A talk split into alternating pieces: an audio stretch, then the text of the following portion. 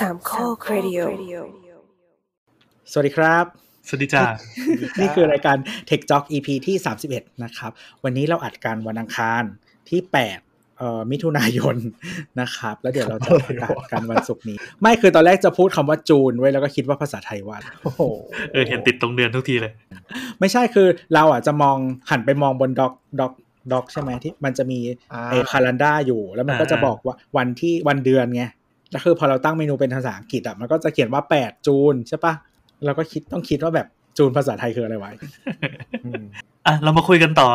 ถึงเรื่องก่อนที่เราจะกดอัดกันเลยดีกว่าเอ้ยเดี๋ยวครับแนะนำตัวนิดนึงสวัสดีทีเจแอนทีเจตัวครับทีเจเคนครับครับทำไมพี่แอนดูมีความสุขกันได้พูดทีเจแอนวะให้มันจบจบๆไปดีกว่าชิบหายเออถ้าเราแบบปล่อยผ่านไปอย่างรวดเร็วจะไม่รู้สึกอะไรไงอะคืออย่างนี้เมื่อกี้ก่อนที่เรากดอัดอะพอดีเหมือนตัวเริ่มเริ่มพลังปากออกมาเรื่อยๆแล้วเราก็รู้สึกว่าให้ยกดอัดดีกว่า ไม่งั้นไม่งั้นเดี๋ยวจะโดนเบรก เออคืออย่างนี้ เมื่อวานมันมีงาน Apple บูชาใช่ไหมนี่เคนกำลังหาวแสดงว่าเมื่อคืนนอนดึก นอนดึกกันมากตีแล้วเราสอแบบครึ่มีงานอะเออ เรามีงานตอนเช้า เช้าวันนี้เช้าแบบเช้าตรู่เลย จะต้องรีบตื่นเช้าก็เลยเออไม่ได้ดู มีอะไรก็เดี๋ยวค่อยมาเล่าให้เราฟังหน่อยพรุ่งนี้ละกัน พอตื่นมาก็มาอ่านหัวข่าวคือรู้สึกว่าในวงโคจรของเราไม่ค่อยมีคนพูดถึงกันสักเท่าไหร่ยกเว้นแบบพวก developer ซึ่งแน่นอนมันก็เป็นงาน developer ใช่ไหมใช่ คือมันไม่ใช่งานคอน sumer อะอ่าอ่าอ่า ดังนั้นไม่คือคือ WWDC เนี่ยมันอืมคีโนตอะมันจะเป็นที่คอน sumer ที่สุดละจริง ๆ คืองาน WWDC มันไม่ใช่วันเดียวนะ มันเป็นอ่าสัปดาห์อ่าอธิบายให้ให้ผู้ฟังทั่วไปฟังเข้าใจหนะคืองานเมื่อคืนเนี่ยมันคือเอ่อ WWDC ย่อมาจาก Worldwide Developer Conference คือสมัยก่อนก่อนที่ไม่มีโควิดเนี่ยมันก็จะเป็นงานที่แบบ Developer ทั่วสารทิศก็จะบินไปรวมตัวกัน เป็นเป็นเอ็กโปเลยเนาะใช่เข้าไปเป็นร่วมใช่กันจริง Apple ใช่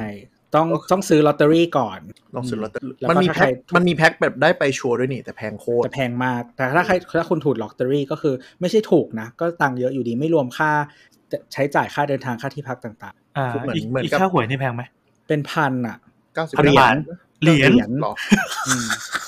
ไม่ไม่คือคืออย่างนี้อ่ามันมีมันมีสามแบบก็คือถ้าคุณเป็น partner ของ Apple อยู่แล้ว คุณก็จะได้อินไว้หมายถึงว่าเป็นแบบอะไรอะ เป็นบริษัทที่ใหญ่หน่อยอย่างเงี้ยอ่า เป็นพวกอ่า let's say แบบ Adobe อะไรอย่างเงี้ยก็คือเขาเชิญไปอยู่แล้วอ๋ออันดับที่ 2 ก็คือถ้าคุณจ่าย pack developer คือการการที่จะคุณจะพัฒนาแอปลง Apple เนี่ยคุณซื้อ developer อืมเพื่อที่จะซื้อ tool มา ถ้าคุณได้เป็นแพ็คใหญ่หน่อยอย่างเงี้ยมันก็จะ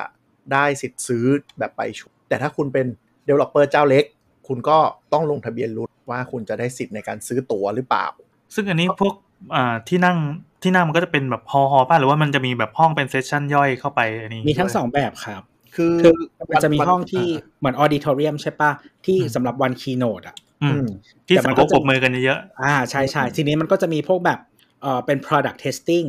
แล้วก็จะมีแบบ session ที่เป็น one on one อะไรอย่างเงี้ย คือมีหลายหลายรูปแบบเลยๆอืมคือมันเป็นงานแบบสัปดาห์หนึ่งเต็มๆอะแล้วแต่ละวันโอ้ก็จะมีเหมือนกับตารางเลย ถ้าเคยเคยไปคล้ายๆไอ้ BarCamp อะอ่า วัฒวัฒนธรรม BarCamp มันจะมาจากเนี้ยคือเขาจะขึ้นบอร์ดเลยว่าในในที่ตอนนั้นมันทำที่มันก็จะแบบห้องเนี้ยมีคุยเรื่องอะไรได้อะไรใครเป็น developer ด้านไหนสนใจก็เข้าไปเลย เขาจะมีวิทยากรเป็นร้อยเลยของ Apple ที่จะเตรียมเซสชั่นไว้อืมตลอดทั้งสัปดาห์เลยเอ้ยแล้วก็เขาจะมีเขามีบันทึกขึ้นยูทงยูทูบเลยไหมหรือว่าไงอ่าเพราะปว่ากมันติต้องจ่ายไม่ตังมีค์ครับปกติไม่มีมันต้องแต่จ่ายว่าแต่ว่าปีนี้และปีที่แล้วอืมจริง ๆเขาเปิด session ให้ฟรี ก็คือหมายถึงว่าคุณเป็น developer ไม่ต้องไปที่งานอะ มันไม่มีงานอยู่แล้วนะก็คือก็ออนไลน์ปออนไลน์ออนไลน์แต่ว่า session อะเข้าไปได้ใช้งานได้ฟรีเลย อ๋อ คือหมายความว่าไม่ต้องซื้อ ticket ในการเข้าไปดู ใช่ใช่ใช่อ๋อ ก็คือมันกลายเป็นเหมือนงานพบปะ developer กันนิดหมดแล้วก็คือมันมันมีค่าเข้าเนื่องจากเป็นค่าสถานที่แล้วก็ส่วนหนึ่งคือถ้าคนดูเรื่องงานฮาร์ดวงฮาร์ดแวร์อะไรเงี้ยก็จะได้พวกชุด kit หรือว่า dev kit อะไรเงี้ยกลับไปด้วย มันก็จะได้ของติดไม้ติดมือคือปกติแล้วเอ่อ WWDC อะ จริง ๆ มัน tradition มันก็เปลี่ยนบ่อยๆ แหละ เพราะว่า iPhone มันก็เคยมางานเปิดงานนี้หรอกปะเอออแต่ว่าก็จะมีช่วงหลังๆ ถ้ามีฮาร์ดแวร์ ส่วนใหญ่จะเป็นฮาร์ดแวร์ที่เออเป็น dev kit หรือเป็น pro ฮาร์ดแวร์อืมเพราะเขาถือว่าเออคนที่มางานเนี้ยมันไม่ใช่ คนที่เอ่อคอน sumer ทั่วไปอะไรอย่างเงี้ยเลย คือจริง ๆ WWDC อะเราไม่เคยดูสักกะปีเลย แต่ปีเนี้ยตั้งใจดู เพราะมันมีข่าวลือว่า MacBook Pro 14 มันจะเปิดตัวงานนี้ คือตอนเนี้ยอยากหา Mac มาใช้ตัวหนึ่งอ๋อ เออ ใช่ใช่ใช่คือถ้าย้อนกลับไปจะเห็นว่ามีคนที่รออั้นอะว่าเฮ้ยไม่ยังไงก็ต้องเปิดแน่นอน เพราะว่าง้างมาขนาดนี้ดีทรงดีไซน์อะไรก็มาระบบก็มาชิปก็มา คือ MacBook Pro 14 เนี่ย มันหลุดแม้กระทั่งแบบ serial ที่ไปจดทะเบียนในเขาเรียกว่าอะไรนะอ่าเหมือนกับยูเรเชียเหรอ ของจีนจีนจีนที่อ่าแล้วก็กสทชจีนประมาณนั้น คือเหมือน serial code ก็ขึ้นไปขึ้นเทปเลยคิดว่าแบบ เอ้ย มันต้องสรุปกูรอไป 2 ชั่วโมง ไม่มีแม้แต่เงา ไม่มีแม้แต่ลมตด แล้วคนที่ปล่อย leak คนแรก ๆ ที่ปล่อยบ่อย ๆ ในช่วงนี้ก็คือ Jon Prosser ใช่ไหมครับ เขาก็มาทวีตทวีตแซวตัวเองว่าแบบเออแบบประมาณว่า record ไว้ได้เลย ว่าแบบสถิติ การให้ข่าวลือของเขา 2 ปีที่ผ่านมาเป็นศูนย์ คือ Jon Prosser เนี่ย งานเปิดตัวฮาร์ดแวร์อื่นถูกเกือบหมด แต่ WWDC คือศูนย์เปอร์เซ็นต์ผิดหมดเหรอคือเลยแบบ เลยไม่แน่ใจว่า เฮ้ย ตกลงสายข่าวที่ให้ข่าวจอห์นพรอสเซอร์อะมันเป็นแบบโดนดักหรือเปล่าวะสำหรับงาน WWDC เออคือคือเผื่อใครไม่รู้ต้องดักกันเออคือเผื่อใครไม่รู้ Apple เขาจะเวลาเขาปล่อยปล่อยทีมทำงานภายใน เขาจะปล่อยข้อมูลหลายชุดมาก เพื่อดูว่าใครเผลอเอาข้อมูลออกไปหรือเปล่าว่าหลุดจากทีมอ๋อคือสมมติถ้าพี่แอนทำการตลาดใช่ปะอ่าอ่าพี่แอนมีหน้าที่เขียน Copy อ่า iPhone ตัวใหม่อย่างเงี้ย มันก็จะมีรูปเมื่อให้วาง layer เพื่อให้เราเขียน Copy ให้สวยในเว็บถูกปะอ่าแต่ไอ้รูปทีมที่ส่งมาเป็นรูปปลอมหมดเลย เพราะฉะนั้นถ้าไอ้รูปเนี้ยหลุดออกไปคือแบบไปขายข่าวอะ Apple จะรู้ว่าอ๋อไอทีมที่เขียน Copy เป็นคนหลุดรูปนี้ ก็คือแสดงว่าก็มีโอกาสโดนสอบสวนจับโจรจับโจรใช่อันนี้ถือเป็นความผิดไหมผิดดิ ผิดคือหมายความว่าไม่ไม่ใช่แค่แค่แค่เอ้ยแบบมีหลุดไปแย่จังอะไรเงี้ยแต่อันนี้คือผิดกฎหมายเลยใช่ไหมใช่ก็จริงๆ เขาอาจจะมี contract อย่างพวก NDA อะไรต่างๆ non disclosure agreement นะครับหมายถึงว่ามันเป็นส่วนหนึ่งของสัญญา ซึ่งบางทีเขาก็นายจ้างหลาย ๆ ทีเขาก็บังคับให้เซ็นพร้อมสัญญาจ้างงานเนาะว่าจะไม่เปิดเผยข้อมูล หรือจริง ๆ จะฟ้องในฐานะที่ทำให้บริษัทเสียหายก็ได้ อืมก็เป็นอย่างนี้เรื่อยมาอะแล้วสำหรับปีนี้ปีนี้ เนื่องจากเมื่อคืนเราเราไม่ได้ฟังเลย แล้วก็แล้วก็ตื่นมาก็ในไทำลายไม่ค่อยมีคนพูดถึงกัน ก็เลยอยากรู้ว่าเออมันมันมันยังไง เข้าใจแหละว่างานก่อนหน้าเนี้ยมันมันก็ว้าวๆนะอะอย่างเราที่ไม่ได้เป็นสาวกอะไรเราก็รู้สึกว่าเฮ้ยงานแม่งแบบกระเทือนหูดีว่ะหันไปทางไหนก็มีแต่คนพูดถึงไอ้ตัวไอ้ Mac ใหม่อะไรอย่างเงี้ยเราว่ามันเป็น product เว้ยเพราะมันเป็น product คนมันจับต้องง่ายใช่ก็ใช่แชร์ง่ายอะไรง่าย แล้วมีอ่าคนคันอยากซื้อของเพราะมันเป็นอ่าซอฟต์แวร์คือไม่มีอะไรนั่งรออัปเดตคือคือปกติแล้วอะงานซอฟต์แวร์มันก็จะ ตื่นเต้นน้อยกว่างานฮาร์ดแวร์ไปเลยนะเป็นธรรมดา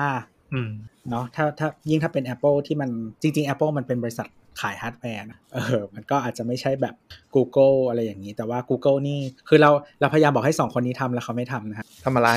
ทำทำแบบว่าตอนที่พูดถึง Google เขาบอกมันน่าเบื่อกันเฮ้ยคือ Google I.O. เนี่ยมันมันแย่มาอยู่แล้วล่ะ แต่ปีนี้แย่เป็นพิเศษ สวัอะสดีครับ นี่คือ TechJock นะครับ เรามี Google I.O. ไปเมื่อเดือนที่แล้วเปล่าวะ เดือนที่แล้วใช่ใช่แย่มากเออคืออย่างนี้มันเรามันตามันมมีจริง ๆ แล้วก็พอผ่านมาปั๊บก็ไปนั่งดู มันไม่มีอะไรพูดคือคือพี่แอน Google ไม่ I.O. ตื่นเต้นเลยเกิดเออเราไม่ตื่นเต้นเลยอ่าเผื่อว่าไม่ครับ Google I.O. คือ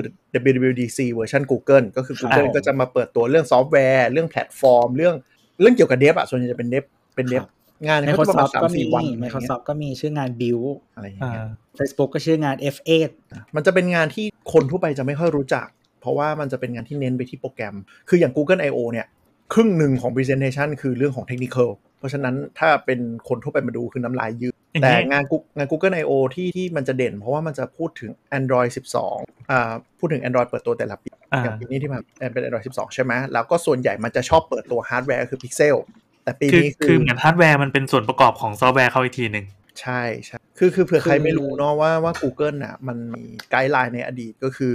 กูจะไม่ทำ device กูจะอืมพัฒนาซอฟต์แวร์ เขาไม่อยากแข่งกับ partner แหละ อ่า ไม่อยากแข่งกับ partner สมัยเป็น Nexus ก็คือ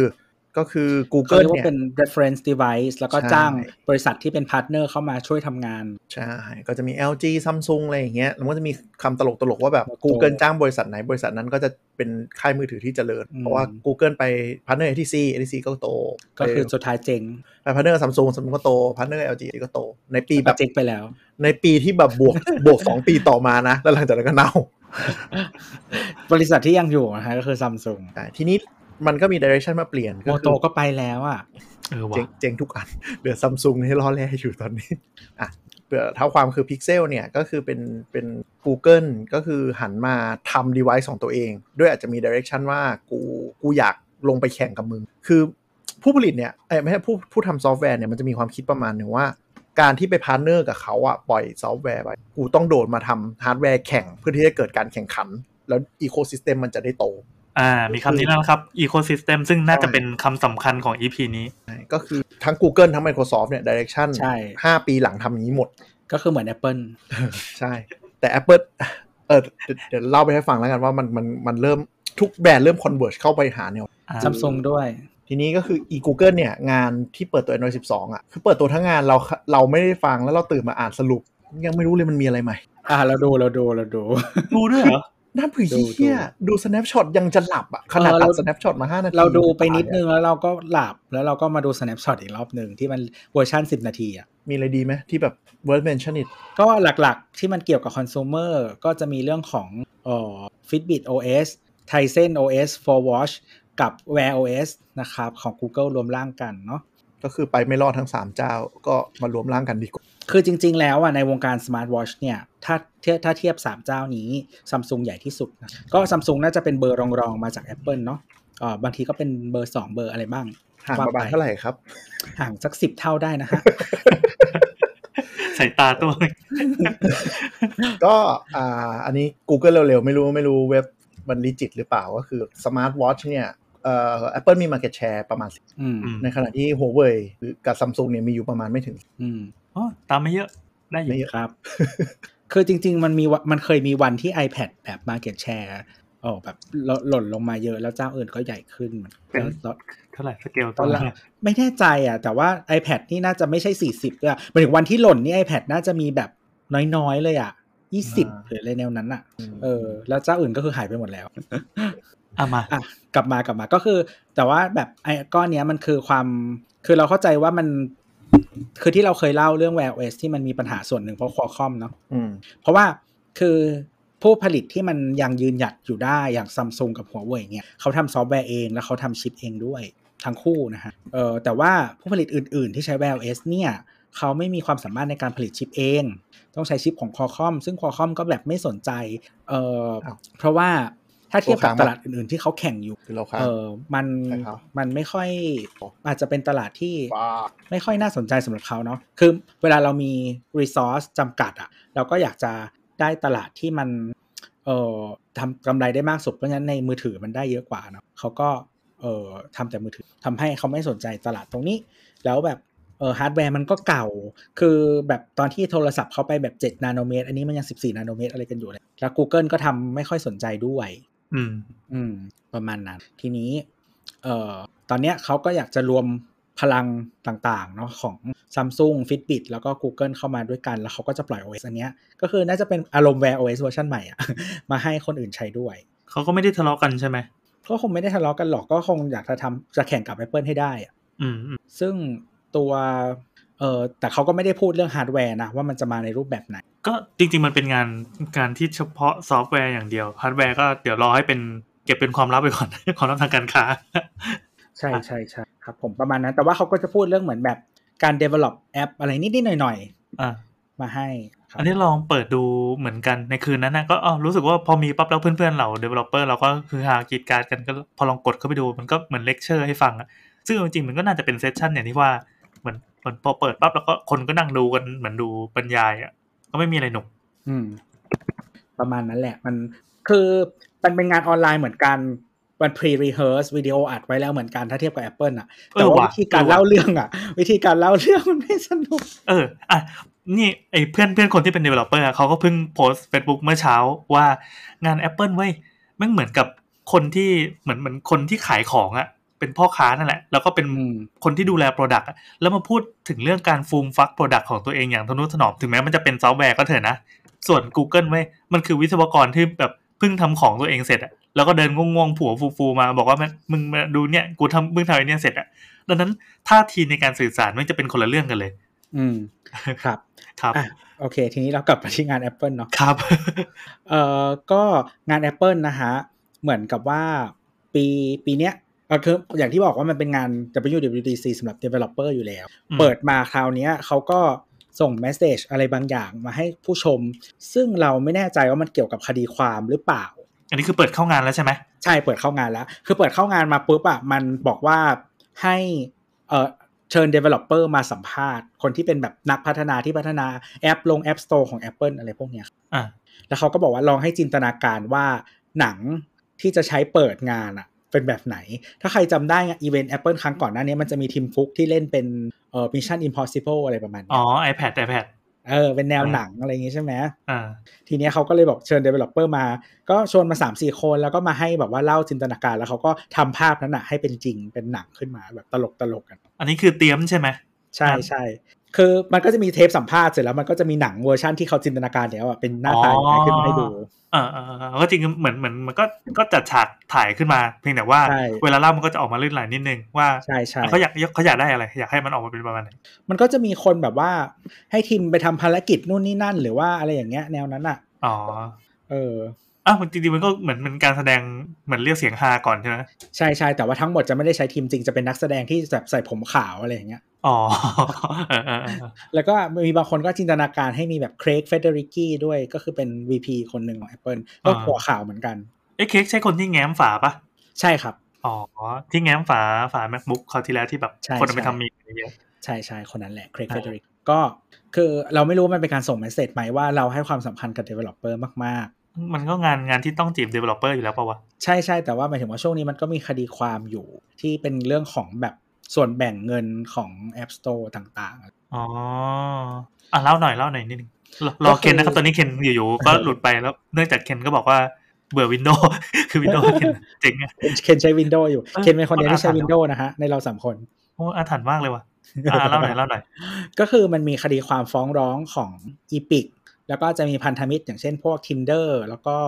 Spotify นะเบอร์ใหญ่แล้วกัน เออ ที่เขา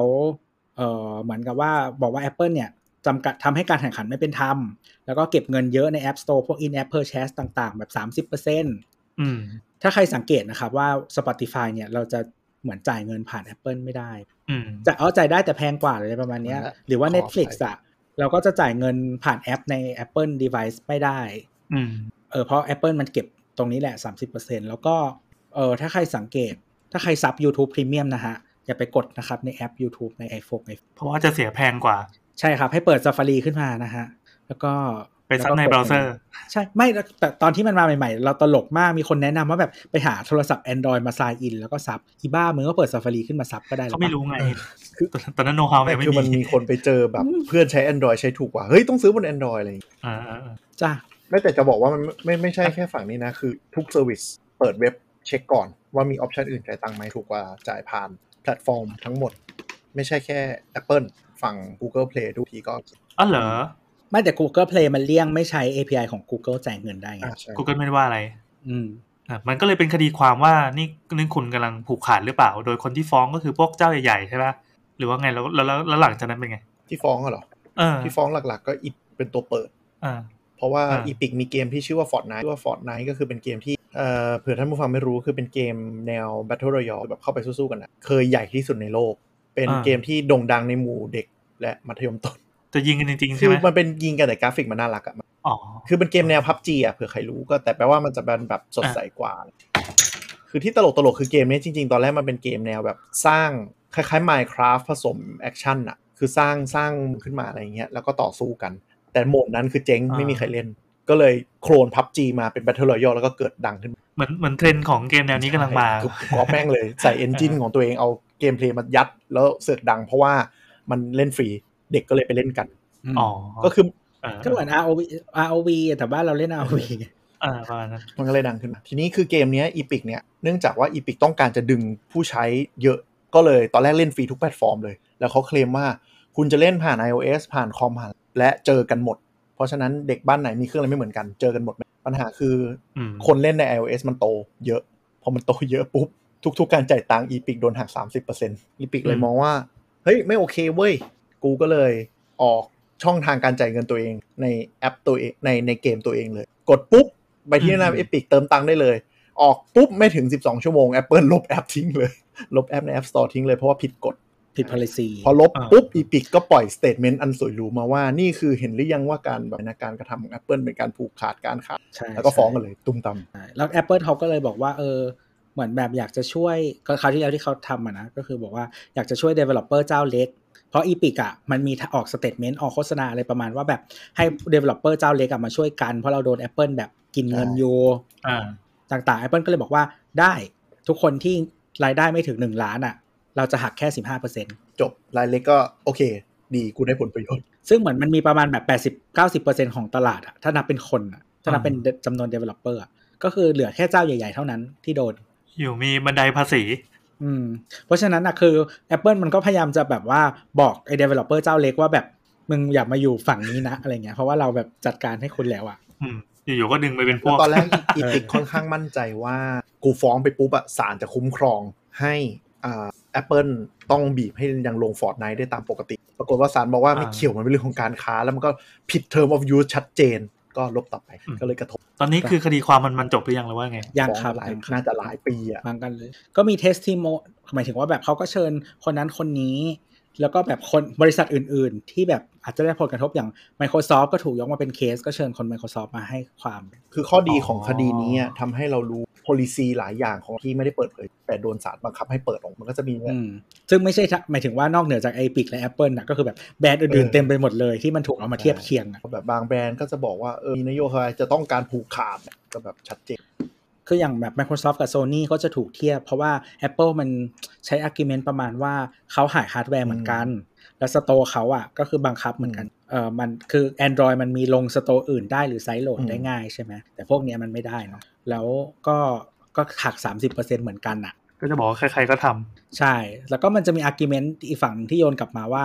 Microsoft กับ Sony อะขายฮาร์ดแวร์ขาดทุน คุณขายฮาร์ดแวร์ขาดทุนปะล่ะอืมมีตีกันตีกันเยอะ หรือว่าอย่าง Apple อย่างเงี้ยมองว่าแบบอ้าวเรื่องเรื่องของ Apple คือส่วนแอปอะใช่ แต่ส่วนของ Ecosystem ของมึงก็ปิดไว้อย่างเงี้ย แล้วทำให้คนไม่มีตัวเลือก ลง App Store อื่นไม่ได้โหลดแอปอื่นไม่ได้เลย ต้องใช้ API ของ Apple เท่านั้น ก็อย่างนี้ไม่ถือว่าผูกขาดหรอกคดีที่ลุงตรงหนักสุดอืมอืมแล้วมีคนแบบ แล้วทำไมไม่ทำเหมือน Mac ล่ะ เพราะว่า Mac คุณจะลงแอปจากที่ไหนก็ได้ หรือจะใช้ App Store ของ Apple ก็ได้อืมอะไรอย่างนั้น Apple เขาก็เคลมว่าคนซื้อเอ่อซื้อ iOS เนี่ยไอการที่มันเป็นคุกกระจกเนี่ยเป็น feature ที่คนซื้อ อันนี้เราไม่ได้บังคับนะ คนคนใช่เต็มใจจะไปอยู่ในคุกเอง ใช่ คนอยากอยู่ในคุกเอง เพราะว่ามันจะได้ experience แบบที่เขาคาดหวังจาก Apple เพราะฉะนั้นการที่เป็นคุกกระจกอะ่ะ มันคือ feature มันไม่ใช่ flaw ของระบบ อืมอืมอืมอุตส่าห์มาเป็น feature แม่งต้องมีคนเหม็นแน่เลย นั่นแหละครับ อะอืมกลับมานะฮะอะในที่ที่ตัวพูดมาทั้งหมดนี่คือ จะบอกว่า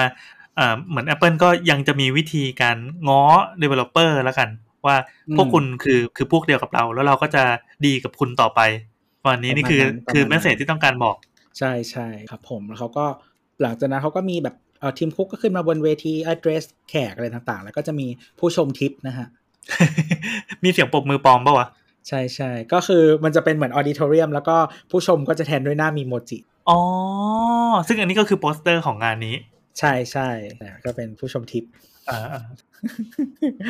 อ่า แล้วก็มันก็เริ่มแรกมา คืองานเนี้ย จริง ๆ สิ่งที่รู้กันอยู่แล้วอะนะแบบที่ไม่ต้องเดาไม่ต้องมีข่าวลือใด ๆ ก็คือว่า OS ทุกอันของ Apple จะได้รับการอัปเดต โหเซอร์ไพรส์อันนี้คือสิ่งที่ที่รู้กันอยู่แล้ว เพราะฉะนั้นก็มันเริ่มมาจาก iOS อืมแอปเปิลก็เป็นอะไรกับสีม่วงมากหรือเปล่าวะแบบทุกงานเป็นสีม่วงหมดเลย เดือนนี้เป็นเดือน Pride ตั้งใจด้วยปะ gay friendly นี่พยายามจะทำปกแบบเอ้ยปกสีม่วงอีกแล้วเหรอวะอะก็ได้วะๆชิบหายพูดแทบตายกูลืมเปิดไมค์เอาไม่คิดพูดเหรอไม่กำลังจะกำลังจะบอกว่า ไอเดือนสีม่วงอะ มันมันไม่น่าเกี่ยวกับ Pride Pride มันเป็นพูดอย่างนั้นแหละ คือจะบอกว่าที่อ่าครับหงุดหงิดคือเปิดด้วย iOS ปัญหาคือ iOS มึงควรเรียกว่าเป็น iPhone อ๋อคือมันตอนขึ้นมามันคือแบบ ชื่อตามด้วย iOS หมดเลยเขาอุตส่าห์ไปซื้อชื่อมา คือใช่คือ มันก็ใช้คุ้มแล้วเปล่าวะไม่ไม่คือคือคือเรื่องนี้ตลกมาก คือ ไอ้ leaker ประมาณ 2 ปีที่แล้วอะทุกคนมั่นใจว่าจะเปลี่ยนชื่อเป็น iPhone OS เพราะว่า pamphlet หรืออะไรถือออกมา คือไออย่าง Jon Prosser บอกว่าเห็นสคริปต์คุยในงานเป็น iPhone OS แน่นอน มันฟันธงแล้วพอเหมือนกับ Jon Prosser ทวีตไปเว้ย ก็คือเหมือนมีการแก้เป็น iOS แบบทุกอัน เราเดาว่าอาจจะติดชื่อไอ้พวกพวกที่แบบดักจดอะไม่ไอ้พวรู้ patent อาจจะติด troll อะอะไรบางอย่างบางประเทศอะไรอย่างเงี้ยซึ่ง สมัยสมัยที่ยังเป็น iOS ก็โดนอะไรแบบนี้ใช่เหมือนกัน ใช่ แต่คือสำหรับ Apple อะเขาเขาจ่ายตังค์ซื้ออะเอาก็เอาเงินตบเอา ใช่เอ้ยเพเมื่อก่อนไอ้ไอ้ iOS มันเคยทำมาแล้ว Cisco เป็นคนถือชื่อเออเออก็ก็เป็ดีนเจ้าใหญ่ซิสโก้ถือ มีที่เดียวที่ตบไม่ได้คือที่จีนทีมี iOS อยู่แล้วเหรอมันมีชื่อหลายอันที่มันซ้ำกับ Apple อะใช่ใช่จำไม่ได้แล้วอะแต่ก็คือเหมือนมันก็ต้องไปใช้หากฎหมายทางกฎหมายฉบับเดียวกันเปล่าวะ ไม่ก็จีนจีนเขาไม่เขาจะแยกหมายถึงว่าเรื่องลิขสิทธิ์มันไม่เข้ากับใครอะคือกฎหมายลิขสิทธิ์จีนจะมีของเขาคือหมายถึงว่า ไม่ได้สนว่าแบบคือคือกฎหมายลิขสิทธิ์เราคือเราไม่แม่นนะ แต่หลักการหลักๆ ก็คือว่า ถ้าสมมุติมันไม่สามารถพิสูจน์ได้ว่าใครไปจดก่อนอะไรอย่างเงี้ยก็จะดูที่แบบความ recognition ว่าใครใช้แล้วดังหรือยังไงก็จะมีสิทธิ์โหมันมีไอ้นี่ด้วยความร่วมมือระหว่างประเทศว่าเราอ่าจดที่ไหนแล้วมันมีผลที่ใช่อื่นอะไรแนวนี้ด้วยพวกคือจีนไม่ apply เลยอ๋อเรื่องนี้ และกฎหมายมันประมาณว่าแบบ ถ้ามึงมีปัญหาอะไรก็ฟ้อง แต่ฟ้องก็คือขึ้นอยู่ดุลพินิจกับศาลจีน ซึ่งศาลจีนยังไงใช่บริษัทจีนก็ชนะเกือบหมดอืมคือบางบางบริษัทจีนบางอันอะก็รู้อยู่แล้วว่าเขาจดทีหลัง แต่ว่าคือแบรนด์ข้างนอกดังแล้วเขาค่อยจด แต่ว่าถ้าแบบตอนที่แบรนด์นั้นอะมันไม่ได้มันไม่มีพาร์ทเนอร์ในจีนจัดการไว้ให้เรียบร้อยอะก็คือบงเข้าจีนใช่ไม่ได้ คือเหมือนเหมือนการจดอืมการจดจนกว่าจะในจ่ายจีนตังค์มันให้มีคนนั้นเงื่อนไขประหลาดประหลาดๆด้วยประมาณว่าแบบมึงต้องเข้ามาทำตลาดก่อนถึงจดได้ไม่ใช่ว่ามึงจะแบบฮิ้วมาจด แต่ทุกแบรนด์อะเวลาเขาคิดชื่อเทรนด์มาร์คชื่ออะไรปุ๊บเขาต้องรีบฮิ้วไปจดก่อนเขารีบจดเออเพื่อเลจะยได้รู้ว่ากูใช้ได้หรือเปล่าแล้วค่อยทำงานตลาดเออเราเคยส่งส่งอันนี้ไปให้ดูแล้วใช่ไหมเป็นแคปเจอร์จากอีเมลอันหนึ่งอะแม่งมีมีเหมือนบริษัทเกี่ยวกับการการจดชื่อลิขสิทธิ์อะไรสักอย่างกดจดสิทธิบัตรการตั้งชื่อของจีนน่ะอืมส่งมาอ๋อหาเราอืมบอกว่า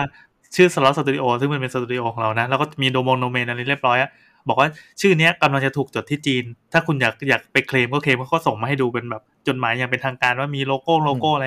สักพักหนึ่งแล้วก็เออเราก็ ignore ฉบับนั้นไปเพราะว่าคงไม่ได้เกี่ยวอะไรกับเราสักพักมันส่งมาอีกบอกว่าเออนี่เป็นแบบแบบใบแจ้งครั้งสุดท้ายเดี๋ยวเขาจะไปจดแล้วนะดังนั้นถ้าคุณไปทำการตลาดหรือทำอะไรปั๊บจะถือว่าไปซ้ำกับเขา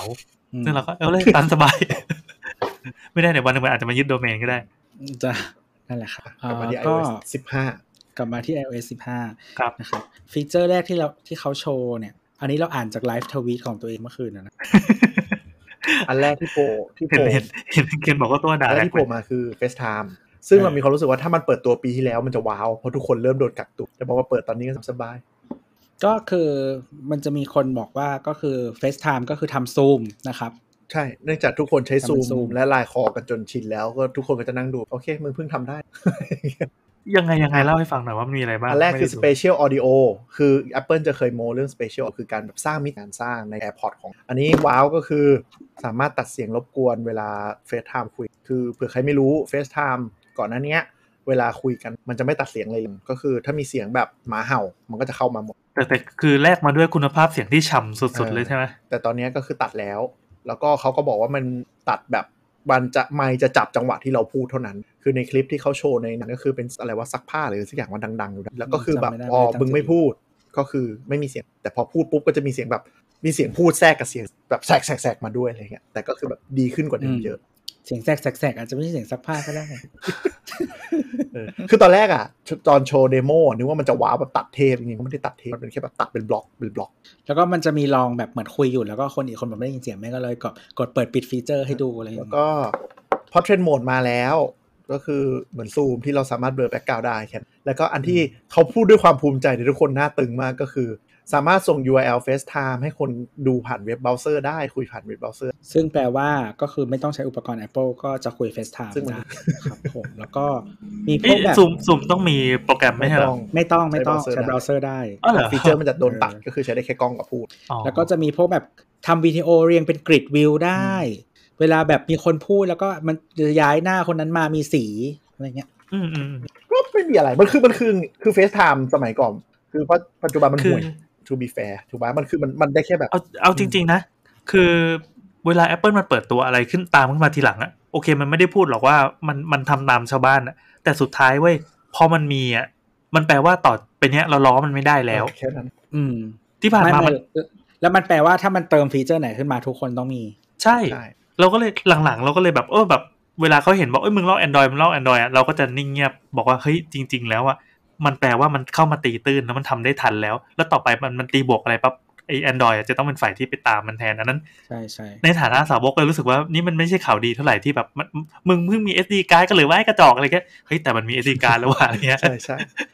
คือคือ Apple มันเราเราส่วนตัวเราชอบ Apple นิดนึงคือต่อให้มันตามอะแต่เวลาทำอะความละเอียดกว่า คือเหมือนกับเออมันคิดมาดีกว่า หลายอย่างอืมแต่แต่มันก็มีมันก็มีเรื่องโง่ๆเยอะนะ ไม่ใช่ว่าไม่ทุกอย่าง เดี๋ยวเดี๋ยวไปพูดถึง iPadOS ก็จะรู้ว่านี่คือเรื่องที่ Apple โง่มาหลาย เดี๋ยวเราจะอธิบายทุก feature ของ iPhone ด้วย Product ของบริษัทอื่นแล้วแล้วแล้วแล้วก็อะพูดถึง video call ที่ประมาณว่ากูทำได้ตามซูมมัน คือเราอะใช้ FaceTime คุยกับแฟนบ่อย ซึ่งมันดีตรงที่เสถียรแต่ feature ไม่มีเหี้ยอะไรเลยแบบกดโทรคุย ก็ feature แบบ bone แหละก็คือแบบ video call อ่าจริงๆอะเหมือนตอนที่สมัยมี 3G แรกใช่ๆแค่นั้นจบอ่าทีนี้อันที่เขาอวดก็คือ notification จะมีการรวมกรุ๊ปให้แล้ว ซึ่ง Android แม่งมีมา 4 ปีแล้วบอกว่าที่เหมือนประมาณว่าแบบ notification ที่แบบเรียงกันเยอะๆอะไรอย่างเงี้ยมันดูน่ารำคาญเนาะนู่นนนั่น มันก็จะมีแบบ notification summary อืมคือแต่ว่ามันก็จะละเอียดกว่ากว่า Android นิดหน่อยคือ Android ส่วนใหญ่กรุ๊ปเป็นแอปกรุ๊ปเป็นอ๋อแป๊บนึงแป๊บนึงก่อนที่จะไปมันใน FaceTime มันมี Play เอ่อ Play Chat Share Play ใช่ไหมได้ Chat ก็คือ Play ก็คือโชว์หน้าจอโชว์หน้าจอของเรา หรือว่าโชว์คอนเทนอืต์มที่เราดูด้วยกันได้ แล้วก็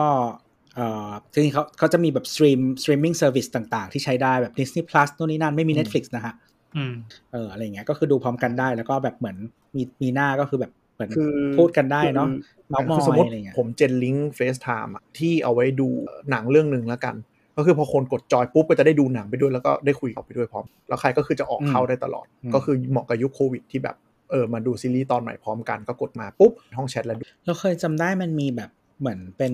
ปลั๊กอินบน Chrome อันจำชื่อไม่ได้ที่ไว้ดู Netflix พร้อมกันกับเพื่อนอะไรแบบแต่นี้คือทุกคนเข้าใจว่าต้องมี Account นะ คือหมายถึงว่ามันจะแค่ซิงค์คอนเทนต์ให้เป็นเวลาเดียวกัน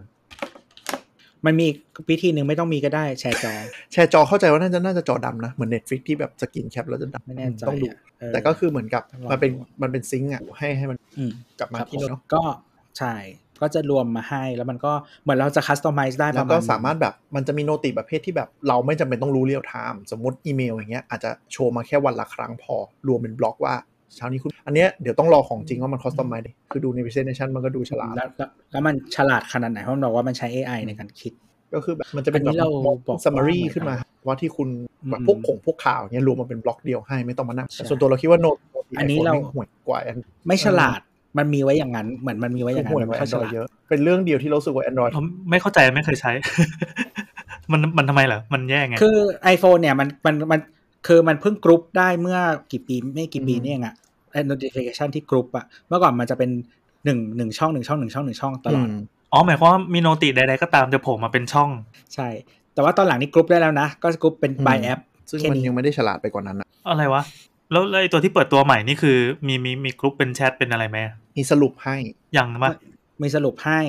แล้วก็จะกรุ๊ปเป็นเหมือนแบบสิ่งที่ต้องทำตอนนี้สิ่งที่ยังไว้ดูทีหลังหรืออะไรแบบนั้นอะอืมก็พยายามจะฉลาดขึ้นอะไรซึ่งอืมเดี๋ยวดู คือคือพี่แอนใช้ iPad น่าจะเห็นว่าโนติ เวลามันมา มันจะเรียงกันแบบเป็นก้อนก้อนก้อนก้อนโอ้ปิดโนติหมดเลยอะเออ ใช่ใช่ใช่มันเป็น มันเป็นขใช่ยะมันเป็นทั้ขงหมยะดเลทั้ยงหมดเลย คืออืมโนไอโฟนเนี่ยทำโนติห่วยมาก ไม่เคยผ่านมา 15 รุ่นก็ยังห่วย คือเป็นสิ่งที่ Android แบบนำไปไกลตั้งแต่รุ่นแรกอะอ๋อม เออไม่ไม่รู้ว่าเขาอยู่กันด้วยความทุกข์ทรใช่มาน คือนะจะบอกว่า iPhone user ทั้งหลายและท่านผู้ฟังก็คือถ้าอยากรู้โนติไงไปลองเล่น Android สักนิติเอที่อเออแล้วคือคือจะบอกว่าอันนี้มันก็เชฟวิธีการใช้งานโทรศัพท์ หรือว่าใช้อุปกรณ์พกพาหรือว่าความให้ความสำคัญกับ notification ของของของตัวเองด้วยนะ คืออมถ้าคนที่เป็นใช้ Android อะมันโผล่ขึ้นมาแล้วมันโผล่ขึ้นมาอย่างเหมาะจริง ๆ อะไรที่มันควรจะได้อ่านมันก็อ่าน notification จึงมีประโยชน์เราสามารถแบบยกขึ้นมาปั๊บแล้วก็ดูได้เลย แล้วก็ใช้ได้เลย อ๋ออ๋อเราเพิ่งรู้ว่าของ iPhone เขาไม่ไม่นั่นถึงว่า ถ้าดูในจอมันจะไม่มีน้องคนหนึ่งที่แบบประมาณทักเท่าไหร่มันก็ไม่เนี่ยไม่นี่อะไรวะใช่นี่คือโนติเหรอโนติทุกอันเป็นก้อนใช่ไม่จริงมันเหรอเฮี้ยมาก มันห่วยนี่นี่ตอนนี้ทั้งสองคนกำลังยกยกโนติขึ้นมาให้ดูประมาณแบบคนละร้อยอันอะมันห่วยเออมาว่ะกนี่คือเคลียร์ล่าสุดตอนประมาณบ่ายสองโหเออไม่รู้ว่าแย่ขนาดนี้แย่ คือใน iPad อะถ้ามีอะไรที่มันเปิดโนติอะเราปิดหมดเลยเพราะแบบมันลำคาญไงไม่รู้ว่าเขาเขาเปิดคือ default มันแค่จะไว้กรุ๊ปให้เป็นแอปอย่างเงี้ยนี่คือแอปหนึ่งในอ๋อรุ๊ปก็ให้ก็คือกดขยายให้ดูได้ ซึ่งใช่สมมติว่ามีไลน์มามีใครพิมพ์อะไรมาปั๊บมันก็จะขึ้นเป็นบรูปใหญ่อันเนี้ยคือไลน์ไมช็อปๆอ๋อคือคนทักมาเรื่องขายของโหนี่คือลูกค้าทั้งหมดคือนี่ปัญจะอหาวดใช่คือลูกค้าเหมือนกับระบบกรุ๊ปปิ้งไอโฟนก็ไม่ชัดคือไลน์แม่งก็แยกเป็นแต่ละคนก็เป็นคนละก้อนเออใช่คือแทนเออที่จริมึงงจะรวมแบบสามารถ ไลน์เงี้ย มีคนมากี่คน แล้วคนนั้นน่ะ ดูย่อยอะไรได้บ้าง แบบ Android มันทำได้ มันดีแล้วมันฉลาดมาก แต่ iPhone เนี่ยไม่รู้เป็นอะไรเป็นซุปเปอร์ก้อนเรียงกันแบบ เออเฮ้ยอันนี้อันนี้เอาเข้อจริงมันก็เป็นเรื่องประสบการณ์การใช้งานที่คนที่ใช้ iPhone ก็ไม่รู้นะว่าถูกโลกนี้มันมีสิ่งที่ดีกว่า เออ แล้ววิธีการแบบแบบกูส่งไลน์ไปนานขนาดไหนแล้วมึงยังไม่กดอ่านอะไรเงี้ย ซึ่งจริงๆ มันอาจจะไม่ใช่ความผิดของไลน์ซึ่งเป็นแอปแชทที่เหี้ยที่สุดในโลกก็ได้นะ อาจจะเป็นแบบเพราะ iPhone ของมึงก็ได้ ใช่เป็นไปได้ ก็ก็ไม่ ก็ก็ส่วนหนึ่งแต่ว่าแบบถ้าคนมันใส่ใจมันก็อ่านอืมแต่ไม่อืมแบบไม่หมายว่าตัวตัวระบบมันไม่ได้ shape มาให้อ่านไงใช่ใช่แต่ระบบมันห่วยแหละหมายถึงว่ามันต้องมีความพยายามมากกว่า เพื่อที่จะแบบเป็นคนนั้นที่แบบว่าตอบไลน์ไวอะไรอย่างใช่เงี้ยใช่ใช่อย่าตอบไลน์ไวนะครับใช้ไอ้หน่อยไม่เฮ้ยแต่เราตอบไลน์ไวตลอดจนเราไม่อยากตอบอย่าง Android อย่างเงี้ย noti ที่มันที่มันเพิ่ง revamp ใหม่ไปสองสามปีอะมันดีมากเลยคือแบบอย่างบางอันอะก็คือถ้ามันเขียน API มาดีมันสามารถแบบใครทักไลน์มาทักแชทมาก็คือแบบกดแล้วตอบใน ในบับเบิล notification ได้เลย ไม่ต้องไปนั่งเข้าแอป ถ้าแบบตอบเร็วอ้าว iPhone มันก็ตอบได้ๆได้เฉพาะ message ปะเออไลน์ละเหมือนไลน์จะทำไม่ได้ได้อะไม่ไม่รู้ไม่เคยตอบจากไลน์ต้องกดอะก็เพคือราะว่าเพราะว่าเราอะปิดเราปิดเราเป็นคนปิด noti LINE แต่เราจะกดเข้าไปดูเองถ้ามันมีสีเอแดองคือได้ คือเราไม่รู้ว่าของของของ iOS เป็นยังไงแต่ว่าคือ noti ของของของซัมซุงแล้วกันเราไม่รู้เออยี่ห้ออื่นเป็นไงด้วยนะถ้าของซัมซุง Android นะมัน customize ได้หลายอย่างมากอะแล้วแต่ความ ความบ้าบอของผู้ใช้แล้วกัน ถ้าคนทั่วไปไอ้แบบลำคาญก็กดปัดไป สมมติว่าปัดไปปั๊บแล้วมันมีเครื่องหมายอะไรต่อมีอะไร แล้วก็แบบสามารถไปเซตมันได้ตรงนั้นนะคือคือคือถามแล้วมันมันจะถูกใจเรามากไอ iOS อะมันก็ทำได้ แต่ระบบมันจะแบบกว่าจะตั้งได้มันต้องซ้อนเข้าไปหลายชั้นคือมันไม่ค่อย intuitive อ่าอ่าคืออย่างเนี้ยถ้าจะรีพลายอ่าไลน์ก็คือต้องกดแช่ค้างไว้ กดคำว่ารีพลายขึ้นมากดตอบในขณะนี้ Android มันแบบอ่าซึ่งใครจะไปรู้ใช่ เฮ้ยแค่นี้ก็สนุกแล้ว แล้วแล้วของใหม่เป็นยังไงคือมันกรุ๊ปได้ แล้วก็ไว้แบบ read later ได้หรือว่าสั่งเตือนของใหม่มันจะกรุ๊ปแบบ AI แสดงว่าเราเราก็ไม่ต้องไปไปทำอะไรมันมันถือว่าของมันที่คิดมาให้ดีอยู่แล้ว แต่มันตั้งได้คือตั้งได้เป็นแบบ morning summary อะไรเงี้ยอาจจะเป็นตอนที่คุณตื่นนอนหยิบมือมาครั้งแรกปุ๊บ noti ที่ผ่านมามีอะไรที่อ่าน่าสนใจบ้าง อะไรสำคัญก็จะขึ้นมาใหญ่หน่อย อะไรที่ไม่สำคัญก็จะเป็นข้างล่างให้อ่านซึ่งเขาเคลมว่าอ่ามัมันก็จะจัดด้วย AI ซึ่งกูไม่รู้ AI มึงอืมจะเก่งหรือเปล่า AI ที่อยู่บนเครื่องนะฮะ ซึ่งซึ่งอันนี้ว้าวมากสำหรับเรานะคือไม่รู้ว่าก่อนว่าโอ้ไม่มีอย่างนี้ด้วยวะก็เอออันนี้ฟีเจอร์นี้เราบอกว่าเหมือน Cortana Cortana ใน Windows ที่ทุกคนพอลงปุ๊บก็กดคลิกขวาปิดมันให้มันหายหายๆไป คือเอออันไอยแต่เราชอบนะอันเนี้ยเราใช้ประจำแล้วทุกคนไม่รัก คือเราไม่ได้ใช้บน Windows เนาะเออเราไม่มีวิน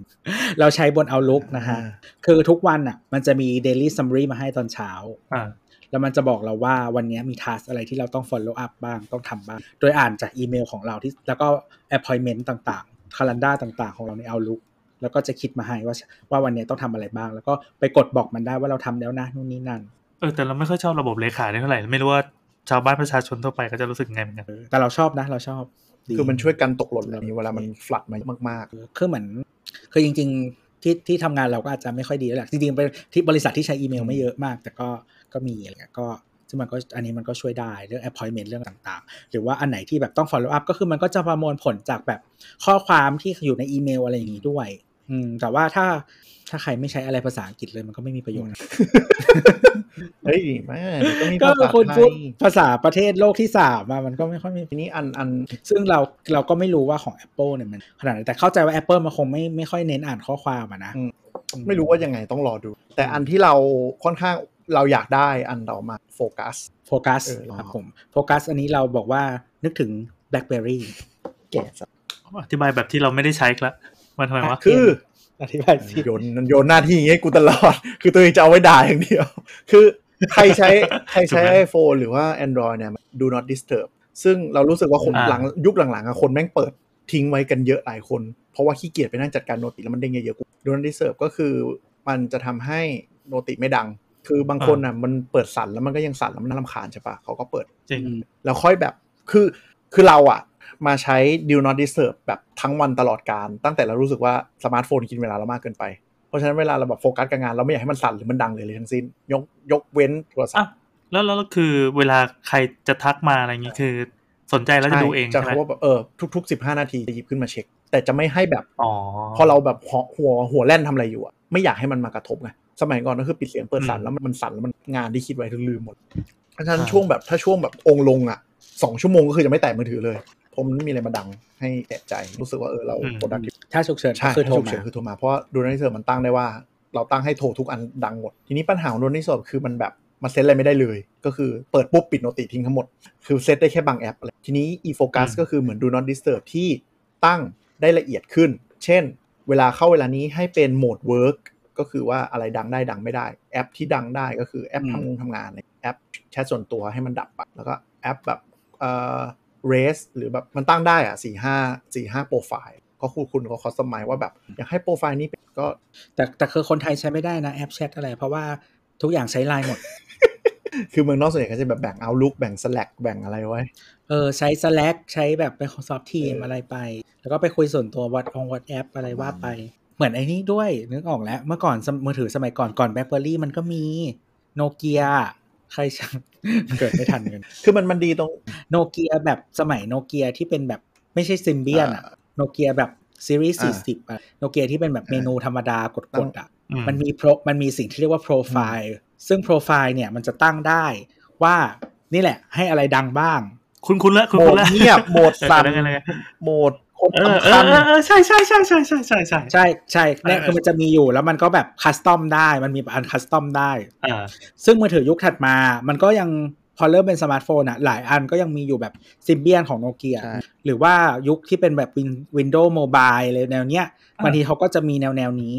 เออใช่ใช่ส่วนใช่ BlackBerry มันจะเป็นโหมดแบบ Work Mode กับอะไรแนวนั้นอะที่มันแยกต่างหาก เพื่อที่จะจัดการตรงนี้ใช่เอออะไรอย่างเงี้ยเออ จำได้ว่าดีเลยซึ่งแหละพอมันมันใช้ง่ายด้วยสมาร์ทโฟนมันเปิดด้วยยุค iPhone อะพอพอใช่พอเขายุค iPhone ปุ๊บ iPhone ไม่ทำไม่มีใครทำก็สูญพันธุ์ไปเลย iPhoneมีแค่อีปุ่มแท็กๆที่อยู่ตั้งแต่รุ่นแรกถึงปัจจุบันก็คือปิดเสียงเออคือคือมันคิดมันคิดว่ามันยิ่งใหญ่มากโดยการมีปุ่มเปิดปิดข้าง อ๋อหมายถึงเป็นปุ่มเออแข็งจริง ๆ ที่ต้องเอามือไปๆใช่ลูบคือยี่ห้อจริงอื่นอะ มันไม่มีปุ่มใช่นี้ใช่ไหมๆอ่า คือของโนเกียเขาใช้ปุ่มปิดกดหนึ่งทีแล้วมันจะให้เลือกอ่าโปรไฟล์เลยถ้าอ่าเราจะไม่ผิดเออแล้วคือแบบไอโฟนอยู่ๆก็คือมีปุ่มนี้ขึ้นมาทั้งๆที่มึงตัดปุ่มอื่นทิ้งหมดยิ่งใหญ่มากมึง จนถึงเป็นเฮียอะไรใครจะมาอยากกดเปิดปิดตลอดเวลาก็คือผ่านมากี่ปีอะสิบสองสิบเออสิบห้าปีกูก็มีไออีเนี้ยอยู่ตลอดการไม่ว่าจะอยู่ไหนมีมีแล้วต้องมีทำแถเหี้ยบสีส้มตอนนี้ด้วยมีอยู่นะปะเว้ยมี อยู่อยู่ตอนนี้ก็ยังใช่มีเหรอ เมื่อก่อน iPad ก็มีอุ้ยว้าวอะ แล้วคือวันหนึ่งเขาเรียลไลซ์ว่าแบบ iPad มีทำไมวะก็เลยเอาอเออกอใช่คือจริง ๆ iPhone อะมีทำไมวะเออเออเออเจ๋งไม่ไม่ว่ะคือคือเมื่อคุณมีปุ่ม volume อะ เมื่อก่อนมันมียี่ห้อที่แบบปรับโปรไฟล์ด้วยปุ่ม volume อ่าเว้ยใช่ก็คือกดกดปุ่ม volume down ค้างใช่ปะมันก็รู้แล้วว่ามึงอยากปิดเสียงทั้งหมด ก็เปลี่ยนโปรไฟล์ให้กลายเป็นแบบอืม silent หรือว่าเหมือนดู not disturb อืมอะไรประมาณนี้คือมึงมีปุ่มเลื่อนทำเหี้ยอะไร ปุ่มแท็กด้วยนะแท็กแท็กเนี่ยกดเอาสนุกอะเออแล้วมันก็คือตั้งโปรไฟล์อะไรไม่ได้เลยเว้ยเราถึงต้องเปิดดู not disturb เพราะว่าไม่งั้นต้องมานั่งจัดการแบบ notification แต่ละแอป แล้วคือแบบวิดก็คือแบบวุ่นวายเกินเวลาก็เลยเปิดแม่งเฮ้ยว้าวอะคือมีคือเราเป็นคนมีเป็นคนไม่ได้เปิด do not disturb ตลอดเวลาแต่ว่าเราเปิดอีแท็กแท็กนั่นอะให้เป็นสีส้มตลอดเวลาตั้งแต่ใช้ iPhone ใช่มาตั้งแต่รุ่นแรกไม่เคย ปิดเปิดให้เป็นสีส้มเท่านั้น แล้วก็คือเหมือนแบบ ตั้งแต่ใช้ iPhone มาเราก็คือเลิกใช้ลิงโทเออเหมือนกันเราไม่ตั้งลิงโทนแล้วเพราะรู้สึกก็ไม่ไม่ได้มีความจำเป็นอะไรเพราะเราไม่เคยเปิดแล้วเสียยิ่งงมี Apple Watch คือกูยิ่งไม่เปิดเสียงเลย ใช่มีแอปพอที่ไม่ต้องเปิดเสียงเลยนั่นแหละ ซึ่งไอ้โฟกัสก็คือนั่นแหละเออไอ้โหมดนั่นแหละว่าตั้งแบบโหมดประชุม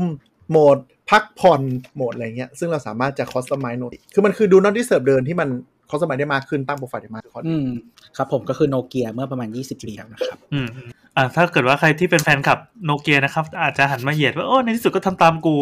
ครับผมมีไหมแฟนคลับโนเกียตอนนี้ยังซื้อกันอยู่แต่ไหมแต่อันเนี้ยไม่รู้ว่าของจริงมันจะใช้ได้ดีขนาดไหนด้วยนะ คือบางทีมันมัน present มันดูว้าวไงเปิดมาคือแบบกูยังต้องมานั่งเลือกอยู่ดีว่าโน้ตต่อมาก็ iPhone ก็มี Live Text ก็คือรูปกล้องถ่ายรูปครับผมสามารถต่อมาเราก็ทวีตว่าจะหลับแล้วง่วง ก็คือกล้องถ่ายรูปสามารถทำ OCR ได้แล้ว ก็คือดูตัวหนังสือ แล้วก็สามารถลากในรูปอ่าเพื่อก๊อปมาเป็นข้อความได้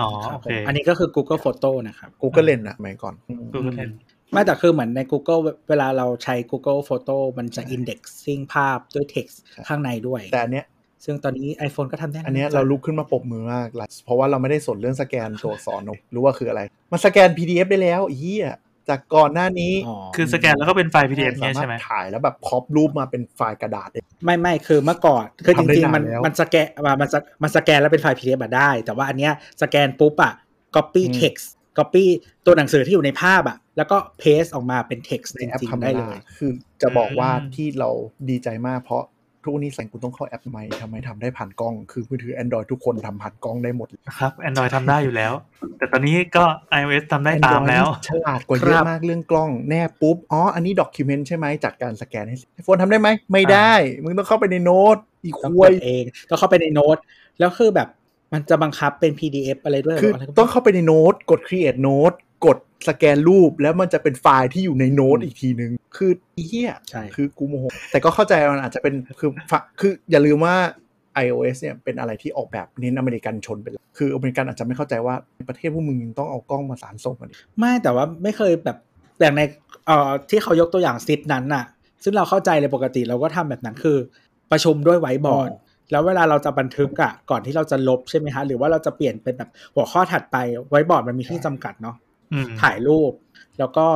แล้วก็ลบ แต่ว่าพอเราจะมานั่งทำ minute หรือว่าอะไรแบบนั้นของการประชุมอะเราต้องมาพิมพ์ลงไปในอีเมลใหม่ ซึ่ง situation ที่เขายกตัวอย่างในงานอะ มันคือถ่ายรูปไว้บอร์ด ซึ่งตัวหนังสือเขียนอย่างสวยงามมาก อีดอกตอแหลมาก แล้วก็ใครจะไปเขียนตัวหนังสือสวยอย่างนั้น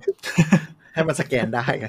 แล้วก็แบบ แล้วก็เอามือปาดเอ่อถ่ายรูปใช่ไหมแล้วก็มือปาด copy text แล้วก็ paste ลงไปในอีเมล แล้วก็ส่งให้เจ้านายได้เลย แต่ก็จะบอกว่าสำหรับคนไทยก็จะเฉยๆ เพราะเราต้องใช้ LINE Camera ดูตัวอักษรได้ค่อนข้างดีอยู่เฮ้ยไม่เคยใช้ลองดู ดีนะดีนะฉลาดเลย OCR ของไลน์โอ้เดี๋ยวนี้ไม่ได้ทำงานแบบนั้นแล้วก็ต่อไปก็ว่า Spotlight Spotlight มาใน iPhone แล้ว ซึ่งเราก็ไม่รู้ว่ามันต่างกับการหมายถึงอะไรเออเซิร์ชมันรูปบอกอะเหสรปอตอไลท์มันแบบค้นหาภาพได้มากขึ้นชัดเจนขึ้น คือจริง ๆ เดิมอะรูปมันค้นได้อยู่เออแล้วนะ อยู่ในกูเออเออกูเอ่อโฟโต้อะคือเซิร์ชเป็นแบบอ็อบเจกต์ก็ได้นะ หมายถึงว่าโทรศัพท์มันจะเลินนะ อย่างเช่นเซิร์ชว่าแบบฟู้ดอย่างเงี้ยมันก็จะหยิบภาพอาหารขึ้นมาให้ ใช้ได้เหมือนกัน ก็เหมือน Google Photo นั่นแหละตอนนี้เพียงแต่ว่าเข้าใจว่าไอ้พวก text เอ่อ text ที่อยู่ในตัวในภาพอะมันจะ search ได้มากขึ้นนะเพราะมันมี live ก็ text คือมาพัแล้ฒวนาครับผม อันถัดมาก็จะเป็น memory คือเรากำลังดูว่าแกลเลอรี่ของซัมซุงมันทำได้เออมันก็ทำได้นี่หว่า ไม่ได้ใช้ไม่ได้ใช้ คือ memory เนี่ยก็จะเป็นเหมือนแบบ คือจริงๆ ตอนนี้ทุกวันนี้ OS เก่ามันก็มีอยู่แล้วนะ เข้าไปมันจะ suggest เหมือนแบบ memory ขึ้นมาแล้ว แต่ว่าอันนี้มันจะแบบเหมือนทำวิดีโอตัดใส่เสียงอะไรเงี้ยซึ่งอันเดิมมันก็มีแหละ แต่เข้าใจว่ามันคงฉลาดขึ้นมั้ง น่าจะเป็นแบบเหมือนเอ่ TikTok อะอคือคืออมเท่าที่ดูอะก็คือมีความเป็น Google Photo มากขึ้น ก็คือทำอัลบั้มฉลาดขึ้น คือก่อนหน้านี้อ่าโฟโต้ของมันก็แบบทำอัลบั้มขึ้นมาสไลด์โชว์มีเพลง default ของ Apple นิดหน่อยไม่มีแต่ของ Google Photo มันจะมีธีมแบบ เฮ้ย ฉันทำอัลบั้มเกี่ยวกับหมากับแมวไอโฟนก็จะทำได้แล้วก็สามารถ เลือกเพลงเลือกจากเพลง Apple จาก Music Apple มาใส่ Music ให้ได้มาใส่ได้ แล้วก็สามารถดูจากรูปได้ว่าธีมที่เหมาะสมเนี่ยก็จะเลือกเพลงขึ้นมาให้ว่าเหมาะสมแล้วก็มีความเป็น TikTok ก็คือแบบเลือกใส่เพลงตาม action ตามสไลด์อะไรได้ รูปเป็นแนวตั้งอะไรก็ว่าไปอาจจะมีคนอีแหละ แต่เราดูก็แต่สำหรับคนที่เล่น story บ่อยๆอาจจะว้าวเพราะว่ามันมันมันมันมาปรับได้ในแกลเลอรี่เลยแล้วค่อยโพสต์ขึ้น อืมคือคือ จริงๆ ถ้าใครเคยทำแบบ create content ใน TikTok อะรู้สึกว่า AI ที่ทำแบบตัดวิดีโอ auto แม่งฉลาดมาก ตัดออกมาสวยเลยยังงานไม่เคยวิเลยดีว่ะงานเคยลองงานจะวิส่ดีองโองานฟิลเตอร์อะแอปจีนไปไกลกว่าฝั่งตะวันตก คือมันเป็นมัน AI มันแบบคิดแบบฉลาดมากเหมือนแบบบางทีเราไม่ต้องไม่ต้องทำอะไรเลยอะเหมือนถ่ายตอนนั้นถ่ายวิดีโอทำอาหารใช่ปะก็คือถ่ายมาเป็นช็อตๆใช่ไหมสี่ห้าอันอะแล้วก็กดปุ๊บมันแบบ create ได้เลยก็คือไม่ต้องตัดมือเลยอะแบบสวยเลยก็คืออย่างพวกใช้ได้เลย AI ที่เหลาคางผิว คือตอนนี้คนมันหันไปหันมา มันตามเนียนแบบแยกไม่ออกเออแต่เราไม่รู้มันเป็น process ที่ ใช่ ก็ส่งไปทั้งหมดนั่นแหละ ไม่ต้องห่วงเรื่องการ PC ใดๆทั้งสิ้นคนจีนอะอะใช่คือมันมีคนบอกว่า AI จีนจะพัฒนาเร็วเพราะว่านี่แหละ กูไม่ติดเรื่องเอติกใดๆทั้ง ใช่ใช่ใช่อะครับผมอะแล้วหลังจากนี้ถัดมะฮะเนี่ยมีแต่ฟีเจอร์อะไรก็ไม่รู้อะไม่รู้ส้นแล้วหลังจากนี้ตีเยก็คือเราเราเรานั่งน้ำลายยืดแล้วก็นั่ง เพราะว่ามันคือ wallet ซึ่ง เนี่ยอันนี้เราทวีตไว้นะฮะ wallet กับ maps อะไรข้ามไปเลยค่ะ ประเทศโลกที่สาม wallet ก็คือกระเป๋าเงินดิจิตอลที่ในในงานแม่งพูดเลยนะเว้ยว่า เราเอมเพื่อที่จะมาแทนกระเป๋าเงินจริง ๆ จริงก็คือ Apple ในในอเมริกาเนี่ย Apple Card ก็คือบัตรเครดิตของ Apple เนี่ยใช้ในแอปเครดิตใช้ใน wallet ได้และร้านรับเยอะมาก แล้วก็บัตรสมาชิกอืมทั้งหลายเนี่ยสแกนเข้าไปได้หมดแล้วที่พูด แต่อนาคตอืมจะ เป็นกุญแจห้องพักเวลาเช็คอินที่โรงแรมๆจริง ๆ มันเคยมีมานานแล้วนะ แต่ไม่ว่ามีมันอาจจะ partner ทำโปรโตคอลมาใหม่แล้วเข้าใจอันนี้ว่าคือเออมีมีมี S SPG เคยทำแต่อันนี้ว่าเปิดไม่เป็นแบบมีไม่มี official ในไทย partner ว่าจะใช้ได้เลยใช่ก็คือใช่เช็คอินโรงแรมปุ๊บเราเอา iPhone ไปแตะเครื่องเช็คอินของโรงแรมก็จะโหลดเอากุญแจห้องเข้ามาให้เราแล้วก็เข้าเปิดใช่รถยนต์ก็คือที่เคยเปิดตัวไป BM รอบที่แล้วเนาะว่าก็สามารถเป็นกุญแจรถคุณได้เป็นกุญแจรถและกุญแจปลดล็อกตัวได้เลย แล้วก็เป็นบัตรเข้าออฟฟิศได้ เป็นบัตรพนักงานได้ และที่สนใจที่เขาว้าวก็คือสามารถบันทึกใบขับขี่ลงไปได้เลย เฉพาะรัฐในอเมริกาที่รองรับเท่านั้นก็คือเอาใบขับขี่ตัวจริงมาสแกนปุ๊บ แล้วก็ mem เข้าไปในเครื่องเลยคุณใบขับขี่จริงคุณก็แบบเก็บเข้าเซฟใช่คือที่อเมริกามันไม่มีใช่บัตรประชาชนนะฮะก็ปกติก็ใช้ใบคือมันน่าสนใจขับขี่มากถ้าคุณใน wallet อยู่เมืองไทยคือแล้วนั่งก็น้ำลายยืดของของไทยไม่ต้องใช้ก็ได้ไทยเรามีแอปของขนส่งอยู่แล้ว คือใช่ปัญหาคือจะบอกว่ามันไม่ใช่ว่าเมืองไทยแบบไม่ซัพพอร์ตหลายอย่างก็ซัพพอร์ต wallet แต่พอไปถึงหน้างานปุ๊บก็ไม่ไม่รับ คือเราเคยแบบสแกนใช้ปัญหามันคือ communication ของคนหน้างานกับคนออกนโยบายคนออก คือรู้ไหมอย่างประกันสังคมมี wallet นะครับ มีมีเราก็มีอยู่สามารถเช็คใช่ยอดได้นะฮะ อยู่ในเอ่อแอดแอดแอดแอดเออไม่ต้องโหลดแอปประกันสังคมมาใช่ก็ได้ โหลดแค่ในเอ่อ Apple Wallet ก็ได้ แล้วก็มันจะโชว์ยอดสะสมของเรา สมทบชราภาพไปแล้วเท่าไหร่ สิทธิทันตกรรมที่เราไปใช้แล้วของปีนี้ ใช้ไปกี่บาทแล้ว แล้วก็ ชื่อผู้ประกันตน แล้วก็มีโรงพยาบาลที่เราใช้งานอยู่ใช่ดีมาก แต่พอไปติดต่อก็ไม่มีประโยชน์ ทั้งที่กูมี QR code ให้มึงสแกน ก็ต้องเอาเอกสารทุกอย่างไป ไม่เคยใช้ไม่เคยใช้ประกันสังหครือมแม้กระทั่งโรงแรม อย่างเอาโกดงเอาโกด้าก็จะมีพาสมาให้ในแอป ซึ่งเราก็เคยจะเอาไปเช็คอินก็เลยบอกว่าไม่ได้ต้องใช้บางถ้าโรงแรมใหญ่หน่อยก็คือมันสามารถดูบุ๊กิ้แต่บางโรงแรมก็จะแบบใบจองเลยที่เคยใช้ได้ในไทยก็คือเอ่อตั๋วเครื่องบิน ใช้ได้แล้วใช่ไหมโอเคใช้ได้ใช้ได้นี่ไงเรามีตั้งแต่คือเราที่ตอนที่มันแบบไได้อัปเดตวันแรกเราเคยใช้แล้วเราก็เนี่ยไม่ยอมอันนั้นมันหลายปี มีอันนี้มีอันนี้ที่ใช้ไม่ได้คาเทเออแปอย่างซิเงี้ยฟิกคือปัญหาในเมืองไทยคือมันแบบมันมันปวดหัวเกินที่จะต้องมานั่งวัดดวงว่าเขาจะยอมรับหรือเปล่า คือคาเทแปซิฟิกเนี่ยตอนนั้นนะหลายปีแล้วนะเออจริง ๆ กรุงเทพอะเป็นฮับเป็นมินิฮับของคาเทแปซิฟิกเพราะว่าปกติแล้วเที่ยวบินที่บินฮ่องกงไปทาง ไม่ใช่ไม่ใช่ เที่ยวบินที่บินไปทางอินเดียปากีสถานทั้งหมดจะผ่านกรุงเทพเขาจะแวะมารับคนกรุงเทพใช่เขาจะแวะมาที่นี่ แล้วก็ไปสิงคโปร์เขาจะแวะที่นี่ คือฮับจริงของฮ่องกงใช่ปะแต่ว่าถ้าบินไปทางโซนนั้นน่ะใช่จะแวะกรุงเทพก่อนถ้าใครไปเสมฮ่องก็คือเป็นฮับฮับใหญ่ของคาเท่แหละ แต่คือทุกสเตชันที่ปะที่อยู่รอบเนี้ยใช้ Apple Wallet ได้หมดยกเว้น BKK ซึ่งแบบถ้าคุณคิดว่าชีวิตคุณจะง่ายขึ้นในประเทศไทยถ้าใช้ wallet คุณก็อาจจะชิบหายได้เวลาไปอยู่ เราก็เลยแบบตอนนั้นก็เลยน้ำลายยืดไม่ได้สนใจ มึงเปิดตัวเลยเปิดตัวมาเฮ้ยไม่รู้บ้านเราจะได้ใช้ตอนไหน นี่ไง อันนี้ใช้ได้ บัตรจองเข้างานเปิด Apple Store คือมันต้องไออะไรแบบนี้ถ้าจะให้เกิดนี่มันต้องใครผลักอะอ๋อเนี่ยเนี่ยเนี่ยเอออันนี้เราไม่ได้ add อะ มัน add ขึ้นมาเองวันวันนั้นเราไปนอนที่ Hyatt Regency แล้วมันก็ขึ้นมาเอง มันอ่านอีเมลไง Agoda อะไรเงี้ยมันจะชอบอ่านอ๋ออันนี้อันนี้ไออีเมลของโรงแรม พอเราจองปุ๊บ แล้วเรา confirm booking อะ มันก็ขึ้นมา ให้เราแบบมีมี wallet ขึ้นมาแบบให้ add แต่อันนี้มันเป็นแค่แบบเอา booking ID มาขึ้นไว้เฉยๆ ไม่ได้เป็น pass สแกนนะใช่ใช่ถามว่าใครจะเกิดใช่พี่แอนใช่ก็ต้องตัว Apple นั่นแหละ ที่ต้องมาผลักดันพัดแบบสามารถสร้างให้เห็นใช้งานสะดวกหรืออย่าง Apple อย่าง Apple อะอย่างในอเมริกามันผลักดันได้เร็ว เพราะว่ามัน Apple Card คือ Apple Card เนี่ยซื้อสินค้า Apple ได้ cash back เท่าไหร่วะสองเปอร์เซ็นต์สามเปอร์เซ็นต์สามเปอร์เซ็นต์คือเป็นแบบ การ์ดสำหรับสาวก แล้วก็คือจริงๆ แล้วว่า Apple Pay มันเป็นตัวดันทีที่สุดแหละ แต่ว่าเมืองไทยยังไม่มีสิ่งนี้เออคือ Samsung Pay ก็ปิดไปแล้วเนาะเออเราเสียดายซัมซุงเพย์เออแล้วก็เออ Samsung Pay ก็จะหายไปแล้วก็เออแต่ว่าที่ยังมีอยู่ก็จะมีการมิน Pay กับ Fitbit Pay มั้งรอ คือ NFC ปะใช่จ้ะใช่จ้ะคืออย่าเรียกว่าเออมันก็ใช้ผ่าน AMC นั่นแหละแต่ว่าโปรโตคอลจริง ๆ มันคือไอ้พวก Visa PayWave Mastercard PayPass เออออะไรพวกนั้นอื มันวิ่งผ่านสิ่งนั้น แล้วคือแต่ว่าเจ้าอื่นๆ ทั้ง 3 เจ้าเข้าใจว่าเขาไม่คิดค่าธรรมเนียมกับแบงก์สิ่งที่ Apple Pay อาจจะไม่มาในไทย เพราะว่าแบงก์ไม่อยากจ่ายค่าธรรมเนียมอันนี้เราเดาเองก็เออเพราะว่าค่าธรรมเนียมเนี่ยก็มันก็จะกินส่วนมาจิ้นของไป แล้วจริงๆ เปรียบเทียบแล้วอะค่าธรรมเนียมแบงก์บ้านเราอะจริง ๆก็แอบถูกถ้าเทียบกับประเทศอื่น ก็เลยยังไม่มีสิ่งนี้ แต่ว่าสิ่งนี้มันสะดวกมากคือจริงๆอะ ที่ที่เราว่ามันสะดวกมากมากกว่าบัตรเครดิตอะก็อย่างที่ญี่ปุ่นมันจะแบบมีบัตรซุยกะใช่ไหมอืมมันจะมันจะเรียกว่า Apple Pay Transit ก็คือถ้าเป็นบัตรที่เป็น Transit Card อะ มันจะไม่บังคับให้เรา unlock โทรศัพท์เลย ก็คือแบบติ๊ดปุ๊บไปได้เลย แล้วเราก็ไม่ต้องพกบัตร Suica อีกต่อไป ก็คือถ้าอยู่เมืองไทยก็แบบไม่ต้องพกบัตร Rabbit อีกต่อไปอะไรอย่างเงี้ยใช้นาฬิกาก็ได้ ส่วนบ้านเราก็ก็ก็จะเหมือนกับ delay delay กว่าประเทศโลกที่หนึ่งประมาณสิบปีทุกอย่างอะ คือหมายถึงว่าอย่างบัตรประชาชนอืมเราก็เริ่มใช้ smart card กันแล้ว อย่างเห็นได้เยอะขึ้นแล้วนะ แต่ก็คือเราเปิดสมาร์ทการ์ดมากี่เออไม่ใช่ก็นี่ไงฉีดวัคซีนเนี่ยตอนนี้เขาให้บางส่วนใช่ใช่ไอที่ที่บางส่ก็วนเป็นเรื่องที่ดี แต่ครัเราบก็ตอนนั้นวอลเล็ตเรา แล้วต่อมาก็เป็นแมปแมปเราก็หลับแมปนี่คือ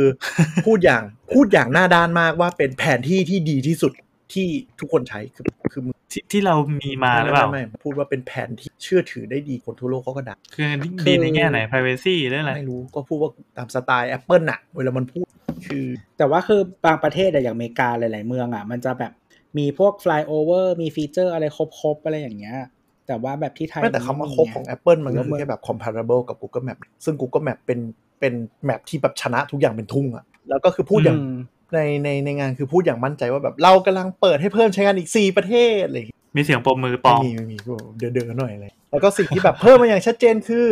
ดูความสวยของอันนั้นสี่สะพานโกลเด้นเกตเป็นสีแดงด้วย มันทำไมก็อะคือเขาบอกว่ามันคือในขณะที่แมปอื่นจะเป็นแบอ๋บอสีเพลนๆเป็นนะแต่ของเราก็คือแบบอะไรที่เป็นไอคอนิกของเมืองนั้นก็จะมี 3D ขึ้นมา ให้ดูสังเกตง่ายชัดเจน แล้วพอหลังจากงานจบคือคนก็ไปเล่นดูว่าไหน Apple Map มีแบบไปดู Apple Store ทุกสาขา ก็คือทำเป็น 3D หมดในในประเทศที่รองรับนะ มีอยู่ 8 ประเทศ ซึ่งแบบแมปก็คือคือเราจำได้ตอนที่มันมีคาเพลมา เราใช้คาเพลไอ้เหี้ยไม่มี Google Map ขยะมากขยะเปียก โกรธมากจนมันผ่านไปไม่กี่เดือนมันต้องปล่อยให้แบบ Google Map ขึ้นมาใช้ได้อะคือน่าจะโดนแบบลุมด่าจากทั้งโลกอะใช่ใช่ก็คือตอนนี้ใช้ Google Map แทนได้ แล้วสุดท้ายก็น่าจริง ๆ อันนี้เด่นกว่า iPhone อีก AirPods AirPods ก็คือเพิ่ม conversation boost ก็คือคนที่มีปัญหาได้ยินสามารถใช้ AirPods เพื่อเป็นเครื่องช่วยฟังได้ แล้วก็ AirPods Pro AirPods Max ใช้ไฟล์ไม้ได้แล้ว แล้วก็ใช้ Dolby Atmos เคยโม้โม้ไปอะ Spatial Audio ของ Apple Music เราคิดว่าตอนแรกอะเขาน่าจะเก็บมาเป็นไม้เด็ดพูดในงาน แต่จำเป็นต้องปล่อยเดือนที่แล้วก่อน เพื่อลดแรงเสียดทานเรื่องของน่าจะเป็นเรื่องคดีที่โดนอยู่ คือ Apple มันมีคดีเรื่องเนี้ยที่คุยกันไปก่อนหน้านี้เนาะเรื่องผูกขาดทางการ Apple ก็เลยต้องปล่อยออกมาก่อนหน้านี้ว่าแบบเออเราก็มี partner นะ การใช้งานแบบไม่ได้ฟันราคาเพิ่มเติมไม่ได้ Exclusive เท่าไหร่ แต่ตอนนั้นอาจจะเปิดมาเพื่อสดักสกัด Spotify ด้วยว่าเราก็มี เพราะฉะนั้นในงานก็เลยไม่ค่อยพูดเท่าไหร่ ก็คือพูดประมาณ Spatial Audio มี Atmos Atmos ก็คือทำให้เวลาใส่หูฟังอะ่ะ แทนที่จะเป็นแค่สเตอริโอสองข้าง ก็จะเป็นมิติมากขึ้นจบไม่แต่ว่าลองฟังเทสตัวอย่างอะไรเงี้ยซึ่งหมายถึงว่าไม่ได้ฟังผ่านอุปกรณ์จริงเนาะเป็นฟังแบบที่เขาอัดมาแล้ว แล้วก็ฟังผ่านอุปกรณ์ของเราอืมคอมเราอย่างเงี้ยก็รู้สึกได้เลยว่เราเทสกับ AirPods Max แล้วต่างแต่จะชอบไหมไม่ชอบอยู่ที่คน คือหมายถึงว่า Dolby Atmos เนี่ยจริงๆ มันคือเรื่องมิติเสียงที่เอาไว้ดูหนังอะดูหนังมันดีอย่างได้ชัด แต่พอเอามาเป็นเพลงอะสิ่งที่เกิดขึ้นก็คือ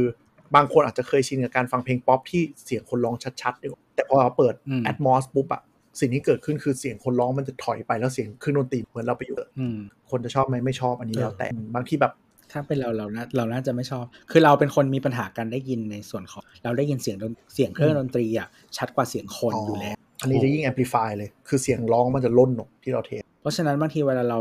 เปิดอะไรเราพยายามจะให้มันถ้ามันมีโหมดอะไรที่ทำให้ดันเสียงคนขึ้นนะเพราะว่าปกติเราจะฟังเสียง เราไม่มีอะไรเราก็รอไปชั่วโมงนึงเลย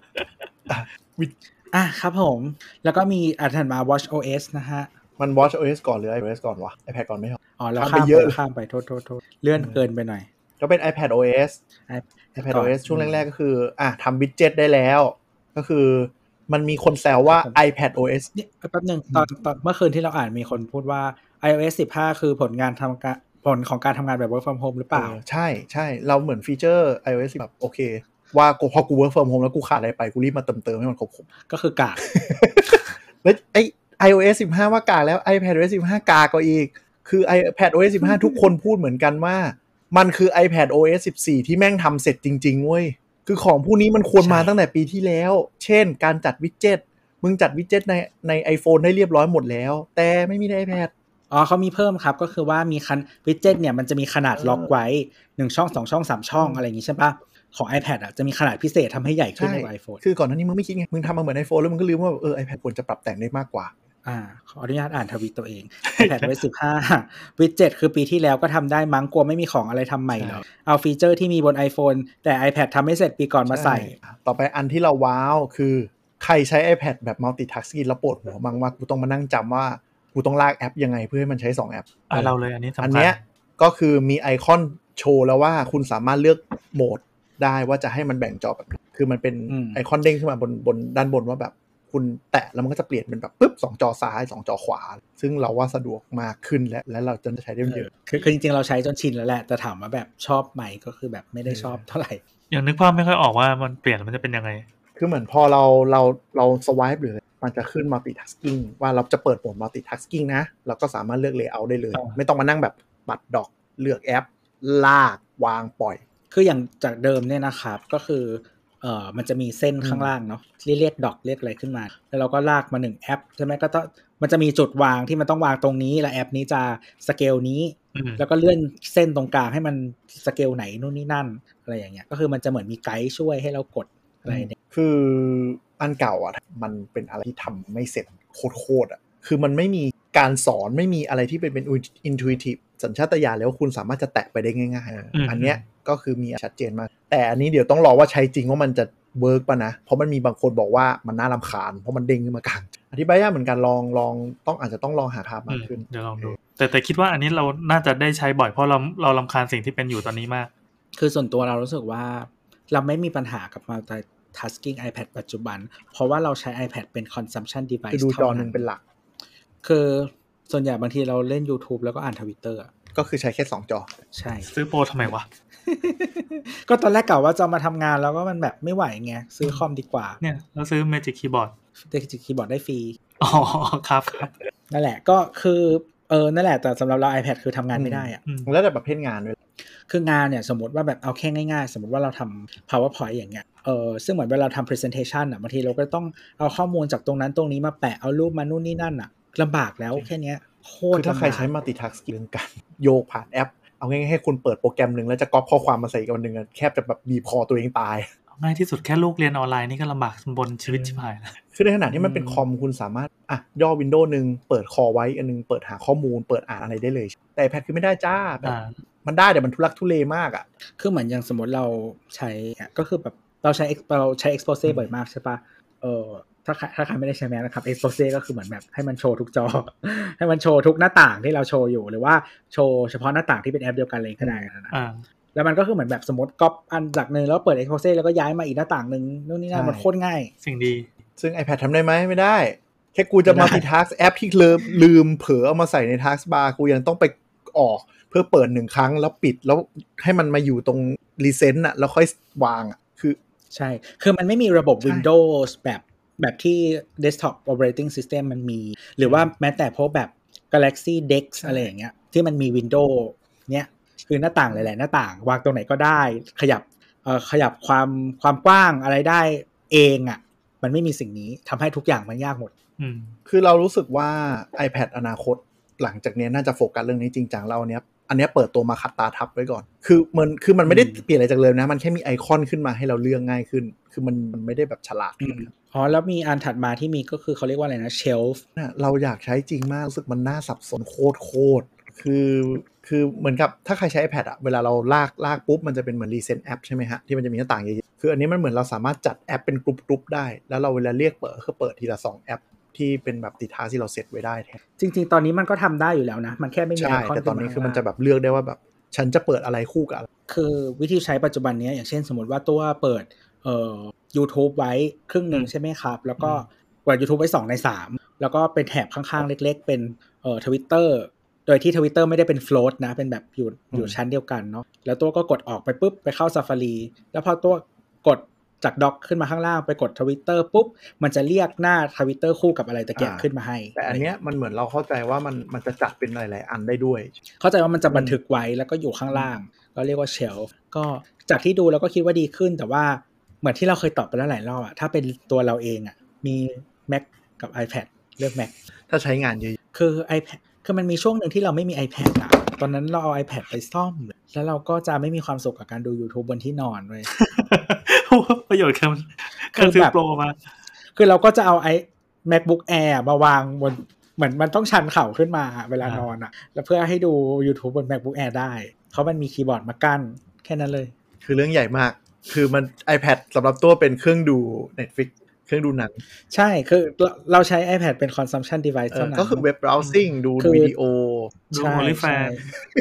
ใช่ใช่ดู OnlyFans ก็ได้ แต่จริงๆ ดู OnlyFans ไม่ดีเพราะว่าเว็บมันห่วยใช้คอมดีกว่านี่ยิ่งใหญ่ครับผู้สัตทัดกรณี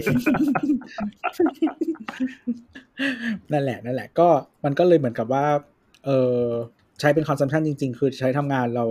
ถ้าถ้าต้องใช้ทำงานแบบจริงจัง หรือว่าเป็นเวลาแบบ เกินครึ่งชั่วโมงอะไรเงี้ยหยิบคอมเถอะอืมก็ก็อันเนี้ยอันนี้ยังไม่มีคอมเมนต์ว่าใช้งานจริง คือคือมันฉลาดขึ้นแหละ แต่ไม่รู้มันใช้จริงมันจะโอเคไหม คือตอนเปิดตัว multitasking แรกๆก็ดูดี แล้วแม่งก็การใช้งานจริงระยำอะก็ลองดูนะแต่แต่ให้นึกภาพว่าตอนนี้มันระยำมากจอันรินี้งก็คือคงไม่คงไม่ระยำไปมากกว่านี้ เออเขาไม่แย่กว่าเดิมหรอก ต่อมาอันนี้อันนี้น่าสนใจคือคนที่ใช้ Apple Pencil กับ iPad จดโน้ตอะไรอย่างนี้อยู่แล้วอะ มันมีสิ่งที่เรียกว่า Quick Note คือลากจากขอบจอแล้วเป็นโน้ตเล็กๆ Galaxy Note ก็ทำได้เป็นชาติแล้ว ใช่ อ๋อกำลังไม่ต้องกำลังไม่กำลังนึกการเปรียบเทียบไม่เออคือโน้ตไม่ต้องปลดล็อกจอก็ได้ คือ Quick Note อะไรย่างงี้ก็คือเอาเอาปากกาลากจากขอบจอแล้วมีโน้ตเล็กๆ กระดาษเล็กๆที่แบบจดอะไรมั่วๆก็ได้ แล้วก็สามารถลาก ไม่ต้องปลดล็อกจอก็ทำได้เหรอ ได้ป่าวะไม่ใช่ Galaxy อะไม่ต้องปลดล็อกอ๋อจอแล้วไม่ได้โถ่แหมเอามาก็ไม่เอามาให้หมด แต่ก็คือโน้ตเนี้ยสามารถแบบลากมันยังไม่ใช่จอ OLED ไงล่ะ คือคือโน้ตนี้ก็คือสามารถ อ่า Quick Note ข้ามไปหลาย ๆ แอปได้ แล้วก็สามารถก๊อปลากวาง แล้วก็สามารถเอาสมมติcrop โน้ตเนาะเขาเรียกว่าอะไรคัดโน้ตมาจากบางเว็บอะไรเงี้ยก็จะตาม list ไปได้โน้ตใหญ่หรือเปล่าอืมแล้วก็ translate ก็ไม่เห็นมีอะไรก็ไปซื้อแอปอื่นใช้ก็ได้เขาก็มีกันให้ใช้เยอะแยะแล้วก็อ่าก็จะมี iPad ก็พูดถึง Swift Playground แล้วก็ต่อไปนี้สามารถเขียนแอปได้เลยคือ Swift Playground เนี่ยเป็นโปรแกรมสอนเขียน Swift แต่ตอนนี้คือสามารถเขียนแอปผ่าน Swift Playground ได้เลยอะจริง แต่จริงๆ ก็คือทำให้ iPad เนี่ยสามารถเป็น development tools สำหรับ iPhone และ iPad ได้อ๋อถ้าคุณอยากเขียนแอปแบบอาจเราไม่แน่ใจความสามารถมันเทียบกับเอ่อกับ Xcode แล้วมันต่างกันขนาดไหน แต่ว่าก็คือทำได้แล้วโดยไม่ต้องมี Mac เพราะว่าทุกวันนี้ถ้าใครจะเขียนแอปให้ iPhone หรือว่า iPad อะต้องมี Mac เท่านั้น เพราะว่ามันจะไม่มี tool ให้ใช้บนเอ่อ OS อื่นแล้วมันอะไร มันพูดถึง iCloud Plus ๆจบ iPad แล้ว ก็เราพูดว่าอะไรวะ เออ iCloud Plus ถ้าไม่มีของอะไรตัดไปแปะในเว็บแล้วตัดจัด keynote 20นาทีก็พอนะนะคือคือ ชอบการหลีดเข้าเข้าประเด็นด้วยการอ่านทคือมันวีตมันมันน่าเบื่อมาก คือสำหรับเราอะเรามันมีอืมแบบฟีเจอร์ที่ว้าวอยู่ประมาณแบบ คือคือมันพูดถึงตรงเนี้ยมันจะชั่วโมงหนึ่งแล้วมั้ง เรามีจังหวะว้าวอยู่ประมาณสิบนาที อ๋อ ก่อน iCloud Plus มันพูดถึง Home ก่อนปะโนโฮมคือตอนที่คุณจะแบบกูนอนแล้วจ้าไม่มีอะไรแล้ว แล้วที่เราบอกว่า เฮ้ย ตัวตัวโฮมมาแล้ว อ๋อ นี่ไง ตอนนั้นเราที่บอกว่า อีดอกเลิกดูสวยแล้วนอน อะ ก็คือ iCloud Plus ก็คือไม่มีอะไรก็คือ VPN Apple iCloud Plus เข้าใจเราเข้าใจว่า iCloud Plus อะคือชื่อสำหรับคนที่จ่าย iCloud แบบเสียเงินอยู่เว้ยอ่าไม่ใช่ไม่ใช่ ไม่ใช่คือคนที่ใช้ iCloud แบบเสียเงินอยู่อะจะใช้ฟีเจอร์พวกนี้อ่าได้ฟรีเลย ก็เท่ากับว่าอีพวกเนี้ยก็คือไอ้นี่หมด แค่คนที่ไม่ได้จ่ายตังค์อยู่ที่ใช้5กิกฟรีอะจะใช้พวกนี้ไม่ได้ ซึ่งมันจะมี 3 อย่าง เหมือนมันจะมีอีเมลเหมือนระบบกรองอีเมลอะไรอย่างเงี้ยะอธิบายเร็วๆก็คือ private relay คือ VPN version Apple อืมก็คือถ้ามีคุณอืมมี iCloud Plus คุณไม่ต้องไปสมัคร VPN อีกแล้ว มันจะใช้ทิ้งอ่า encrypted ของ Apple ในการ hop ไปหลายที่ก่อนเพื่อจะปกปิด ตัวตนของคุณในใน service ของลูกค้า ไม่โชว์ IP ไม่โชว์ IP อะไรไม่ต่างๆนั่นนะไม่โชว์ข้อมูลที่จะสามารถ cross ไปมาได้ อันที่สองซึ่งซึ่งเขาอืมเคลมว่าปกติจะใช้ VPN เน็ตอ่าจะช้าลงใช่ไหมเขาเคลมว่าไม่ช้าลงซึ่งนี้ก็ต้องดูใช่กันอันที่สอง Hi My Email ก็คืออีเมล เวลาเราจะไปกรอกตามเว็บสมมุติส่งชิงโชคหรือสมัครสมาชิกเพื่อเอาของฟรีอะเราไม่อยากเอาเมลจริงเราไปสมัครถูกปะ คือบางคนก็อาจจะมีเมลใช่ที่เรียกว่าเมลกากอะเมลดำที่เอาไว้อยู่แต่ Apple อันนี้ไม่ต้องก็คือสามารถเจนอีเมลที่เอาไปใส่ในนั้นได้เลย และอีเมลนั้นอะก็จะ auto forward มาที่เมลหลักเราได้ โดยที่เราสามารถตั้งเวลาหรือตั้งการกรองหรืออะไรได้แล้ว ซึ่งจริงๆ ถ้าใครใช้พวกเอ่อ sign in with Apple อืมอยู่แล้วอะค่า default อะมัน มันอาจจะเป็น hide my email แล้วมันจะโชว์เมลอะไรก็ไม่รู้แบบ auto gen ขึ้นแล้วที่นี้เว็บนั้นเขาก็จะไม่รู้อันนี้เราเข้าใจว่าว่าไม่แน่ไม่แน่ใจว่า iCloud Plus ถ้าเปิดใช้ให้ไหมขนาดว่าว่าว่าว่าเหมือนถึงว่าเราต้องมานั่ง gen เองไหมหรือว่าทุกเมลหลังจากนี้ที่เรากรอกผ่านระบบ Apple จะเป็นแบบเมลเมลที่เจนขึ้นมาใหม่หมดเลยทุกทุกประเภท แล้วสุดท้ายก็เป็นเรื่องของอ่า Home Kit Secure Video ป่ะ ใช่ที่มันพูดเร็ว คือทุกวันเนี้ยเอ่อถ้าใครใช้ กล้องที่รองรับ HomeKit Secure Video นะครับแล้วก็ใช้คู่กับ iCloud ที่มี storage plan แบบเสียเงินน่ะ คู่ด้วยเราจำไม่ได้ว่าขั้นต่ำเท่าไหร่ แต่ว่าแพ็คเสียเงินถูกสุดเหมือนจะใช้ไม่ได้ คือคือไอไอกล้องสมัยเนี้ย มันจะไม่ใช่ IP cam เนาะที่เรามันต้องเซตเซตนู่นนี่นั่นอะไรยุ่งยากอะ่ะ มันเป็นมันเป็นกล้องที่เหมือนกับว่าเสียบแล้วแบบเอ่อตั้งค่า account sign in แล้วใช้ได้เลยอะ่ะ ซึ่งพวกเนี้ยส่วนใหญ่อะ่ะ มันจะเสีย subscription plan ก็คือหมายถึงว่า เพราะเราจะไปสโตร์บนคลาวของพวกผู้ให้บริการเจ้าของกล้องต่างอ่าๆยี่ห้อใช่ต่างๆ จะต่างกับยี่ห้อที่เราติดกันตามบ้านสมัยก่อนเดี๋ยวนี้ก็ยังมีแหละไอ้ยี่ห้อต่างๆ ที่ที่เรารู้รู้จักกันในเรื่องกล้องอืมต้องเอ่อเขาเรียกว่าอะไรกล้องวงจรปิดอะพวกนั้นอะบางทีมันจะต้องต่อกับ DNS ต่อกับนู่นนี่นั่น setup ต่างๆนานามากมายอะไรเงี้ยยี่ห้อไอ้กล้องยี่ห้อพวกเนี้ยที่มันเป็นโซคอน sumer อะมันไม่ต้องไง Logitech อะไรต่างๆ ทีนี้ เอ่อ Home Kit Secure Video ยังมียังไงบ้างก็คือว่าแทนที่จะไปโฮสต์บนเอ่อโฮสต์ของ Logitech โฮสต์ของใครพวกนี้ ก็คือมา host ที่ Apple แทนซึ่ง Apple บอกว่ากูปลอดภัยกว่าเว้ย อ่า ทีนี้สมมุติว่า storage plan เรามี 200 กิกเอ่อ Home Kit Secure Video มันจะไม่ไม่กิน plan เรา มันจะไม่นับ Data อ๋อเออให้อยู่ได้ไม่ซึ่งอัน ใช่ใช่แต่เราจำไม่ได้ว่าจะได้กี่อัน 5 อันมั้งหรืออะไรมาเนี้ยแต่ว่าถ้าใช้ iCloud Plus อะก็คือจะเหมือนไม่จำกัดจำนวนกล้อง แต่อาจจะจำกัดอืมจำกัดจำนวนเวลาอะไรอย่างนี้มันจะมีดอกจันดน่าอกจะจันอยู่จำกัดอะจำนวนซึ่งต้องไปเวลาอ่านทีหลังคือบางทีอะกล้องบางทีมันจะมีวันมีวิธีบันทึกอย่างเช่น บันทึกเมื่อ detect การอืมเคลื่อนไหว หรือว่า de- บันทึกย้อนหลัง 7 วัน เพราะฉะนั้นอะของเก่าจะลบไปเรื่อยๆอ๋ออะอันนี้ฟังดูดีซึ่งนะใช่ใช่ก็ก็โอเค แต่ว่าเราเรามีกล้องที่ใช้ HomeKit Secure Video อยู่ก็จะแบบ มันจะตั้งค่าบันทึกได้อย่างเช่นว่าแบบ มี detect การเคลื่อนไหวแล้วบันทึกอืมหรือว่าอะไรอย่างเงี้ย หรือว่ามันมี face detection ได้ ซึ่งก็แม่นพอสมควรโอ้ของจีนอะโคตรแม่นเลย แต่แบบทุกอย่างอยู่เซิร์ฟเวอร์จีนกลัว เออ ไม่แต่อันนี้เป็นระบบของแอปไอ face detection อันเนี้ยเป็นระบบของใช่ Apple ใช่ไง อันที่เราใช้อยู่คือจริงๆ เราใช้กล้องยี่ห้อจีนแหละ แต่ว่ามันรองรับ HomeKit Secure Video ก็มันจะใช้ engine ของ Apple ในการอ่านหน้าไม่ได้ใช้ นี่เหมือน Apple ต้องจงใจยิงเรื่องความปลอดภัย ความเป็นส่วนตัว privacy รัวๆๆๆนะมันในบรรดาใช่ service ของมันเดี๋ยวนะมันเราใช่เรามีอันนึงอะ เราพยเรานั่งดูโน้ตแล้วเราหาโอ้ตัวไหนแต่เขาพูดเลยว่าเผื่อใครไม่รู้ในวงการการทำเว็บหรือเวลาอีเมลที่เขาส่งมาเขาจะแฝงสิ่งที่เรียกว่า tracker pixel คือมันจะมีพิกเซลเม็ดหนึ่งในอีเมลหรือตามเว็บต่างๆอะถ้าใครเคยทำแอปคือเอาไว้ track ดูว่าคนเขาจำจากเว็บไหนไปเว็บไหน เปิดอีเมลนี้แล้วไปไหนต่อคล้ายๆคุอ่าแต่มันเป็นแหละเม็ดพิกเซลอันที่สามารถแฝงมาในหรือแฝงมัน คืออีเมลที่ไม่ใช่ plain text นะ อีเมลที่แบบเปิดมานึกออกไหมเวลาเราแบบ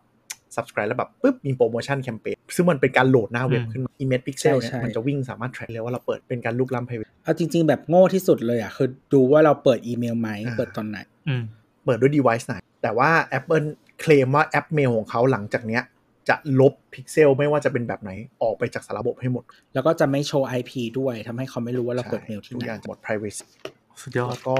เอ่ออีกอันหนึงที่น่าสนใจก็คือ ถ้า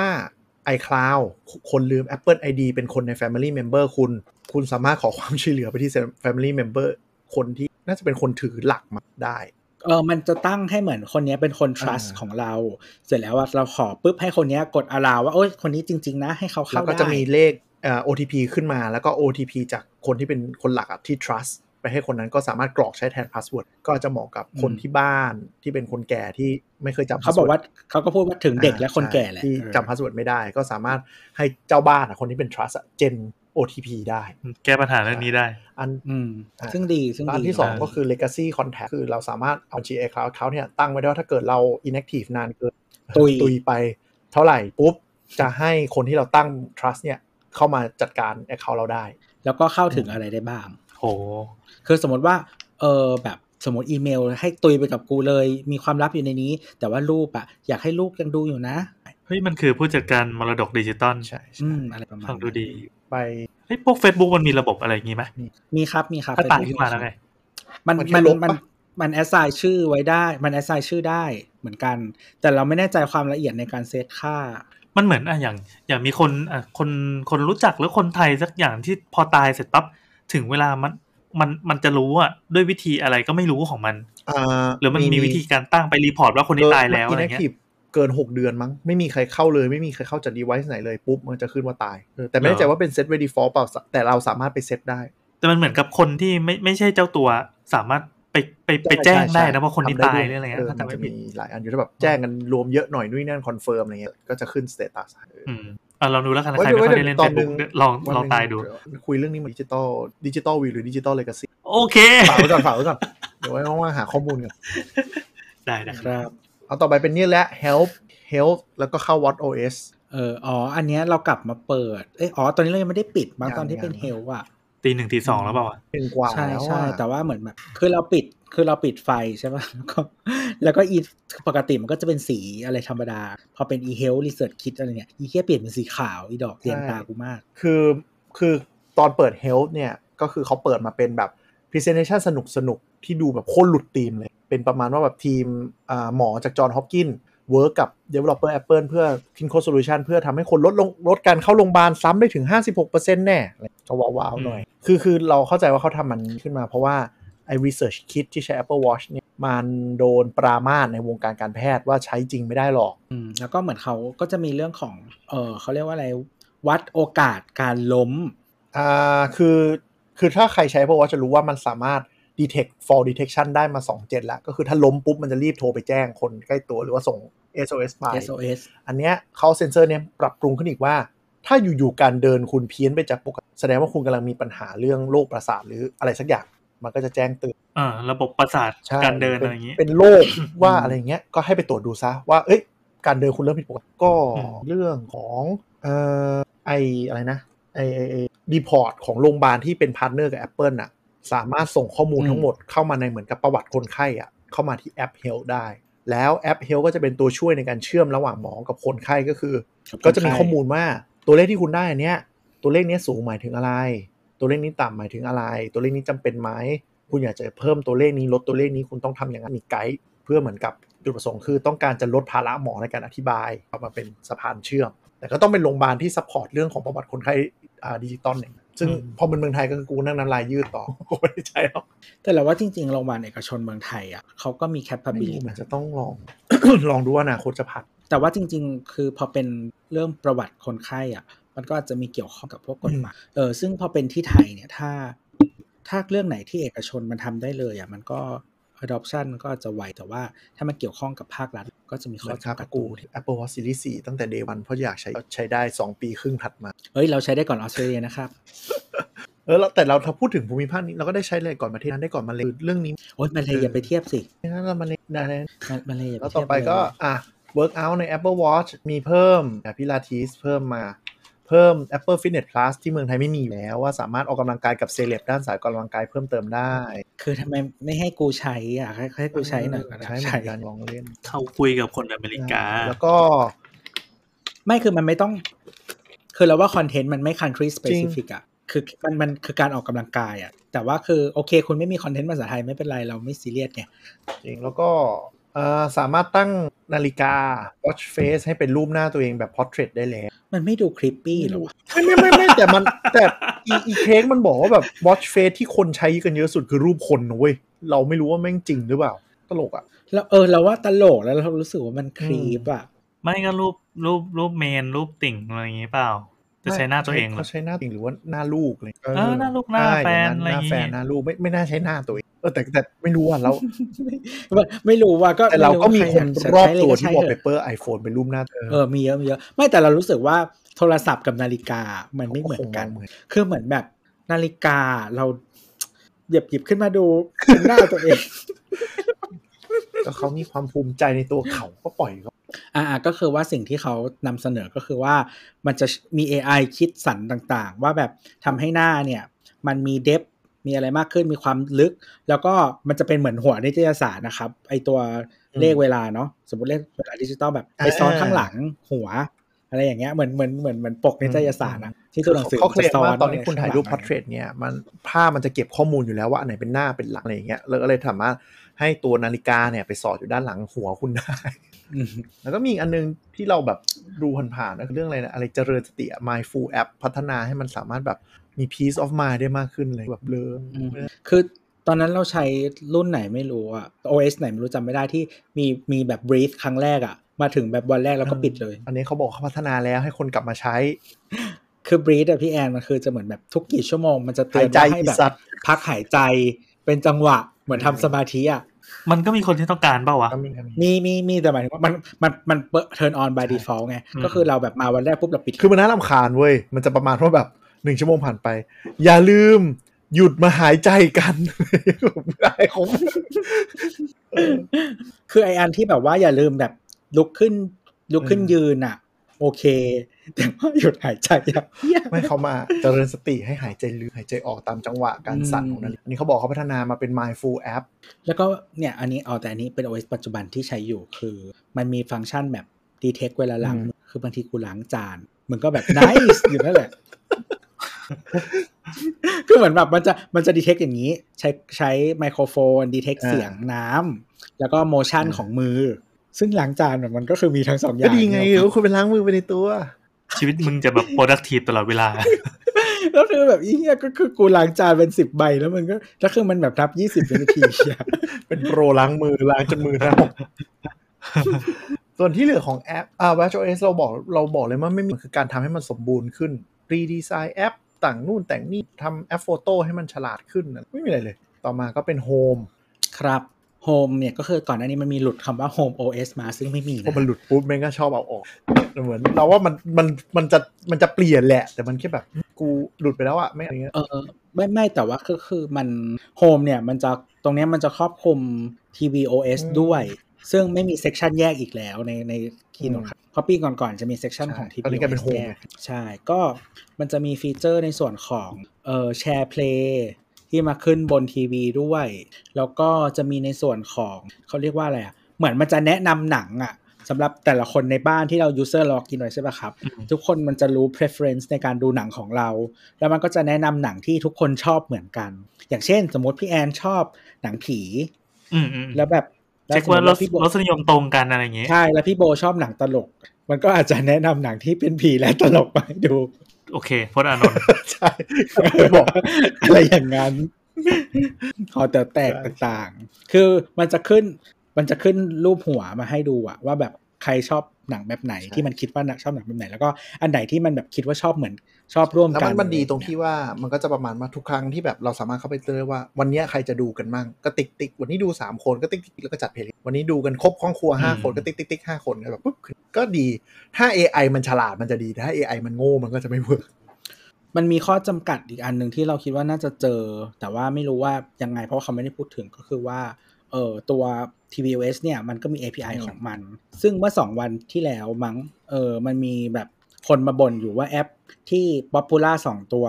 อยู่ๆก็อัปเดตแล้วก็แบบตัด API ของ tvOS อ๋อเหรอก็คือ Disney Plus กับ HBO อู้ Max ซึ่งทำให้รีโมทไม่สามารถเลื่อนแบบ smooth smooth ดีๆ ได้ เพราะว่ามันเอา API ออก เออ อะไรประมาณนั้น ซึ่งอย่าง Netflix เองอะ มันก็ คอนเทนต์ของ Netflix มันจะ search ในทีวีไม่ได้อะ ต้องเข้าแอปมันเออแล้วค่อย search อะมันจะ search แล้วก็โยนกลับขึ้แอนปไปอื่นไม่ได้ เพราะว่า Netflix ใช่เพราะว่า Netflix มันไม่ยอมใช้ API ทั้งอ๋อคือปกติอยากดูอะไรก็เข้าไปปั๊บแล้วก็กดพิมพ์มาก่อนเลย แล้วก็จะดูว่าจะดูในไหนอะไรเงี้ยเหรอใช่ใช่ครับอ๋อใช่ครัเอบอสะดวกดีใช่ก็ซึ่งอันนี้เขาลอกมาจาก Roku นะครับแต่เผอิญบ้านเรามันไม่มี Roku ให้เทียบ ก็ประมาณนั้นแต่ว่า Netflix มันไม่ยอมเข้าสิ่งนี้ มันก็เลยเหมือนแบบเซิร์ชไม่ได้เราชินกันละเพราะว่าบ้านเรามันใช้หลายกล่องอยู่แล้ว ใช่ใช่จะดูประเลมาณยก็นั้นเปลี่ยนกล่อง ซึ่งอันนี้มันก็ดีแต่ว่าเออมันก็ต้องพยายามแบบบังคับให้คนมาใช้ คือทีวี Apple TV มันเป็นตลาดที่ Apple มันไม่ได้เป็นเบออืร์มหนึ่งอะเนาะอืมมันก็เลยไม่มีอำนาจเหนือตลาดเหมือน iPhone ที่บอกว่าทุกคนมึงจงทำสิ่งนี้อย่างเงี้ยมันไม่ได้อ๋อแต่เออ อันนี้ก็น่าสนใจว่าทำไมทำไมมันถึงไม่เป็นวะมันแพง แล้วแบบไม่แล้วฟีเจอร์มันไม่ได้เด่นกว่าคนอื่นขนาดนั้นอะ อืมกำลังนึกว่าอะไรอย่างอื่นที่เป็นอย่างนี้แมปไง เออ คืออย่าง Roku อะ Roku เหมือนเริ่มต้นราคาแบบพันกว่าบาทหรืออะไรประมาณนี้มั้ง เป็น stick อะครับ เหมือนเหมือน Chromecast แนวนั้นอะอืมแต่ว่าเขาก็รองรับบริการเกือบทุกเจ้าสตรีมเมอร์เกือบทุกอัน แล้วเขาก็ทำให้แบบ search คอนเทนต์ของทุกแพลตฟอร์มได้ในหน้าเดียว เออฟังดูดี ซึ่ง Apple ก็พยายามทำเพียงแต่ว่าอย่างเงี้ยพอมันมีคนไม่เข้าร่วมเขาก็บังคับไม่ได้อืมแล้วแล้วโร Roku ในอเมริกาที่เก่งด้วย มันพัฒนาเร็วมัน partner เร็ว ทุกแพลตฟอร์มเลยมัน list เร็วอะไรเร็วแล้วก็ partner ใช่ ก็ทีวีเวอร์ชันอเมริกาของ TCL Philips Sharp หรืออะไรแบบเนี้ยจะมีแบบ Roku OS หมดเลย เป็นเป็น Android เวอร์ชันทีวีอะซึ่งอืมคนที่คนใช้ที่นั่นถ้าเป็นแบบรุ่นทั่วไปไม่ได้ Apple TV แต่ดีกว่า Android TV นะคนนี้นึกไม่ออกเลยเพราะไม่ไม่เคยใช้ เออแต่นั่นแหละประมาณนั้นก็คือความความดีงามของมันก็คือการรวมคอนเทนต์เจ้าต่างๆ มาแล้วก็ใช้ง่ายอะไรเงี้ยราคาก็ไม่แพงก็ที่เขาพูดอย่าง proud มากคือ HomePod mini ซื้อ 2 ตัวทำเป็นลำโพงสเตอริโอได้แล้วโว้ยอ๋อครับโอเคเพราะตอนเปิดตัวมาทำไม่ได้นะคะทำได้เฉพาะ HomePod ใหญ่ เออ ซึ่ง เออเราเราเคยลองแล้ว HomePod ใหญ่ 2 ตัว ดี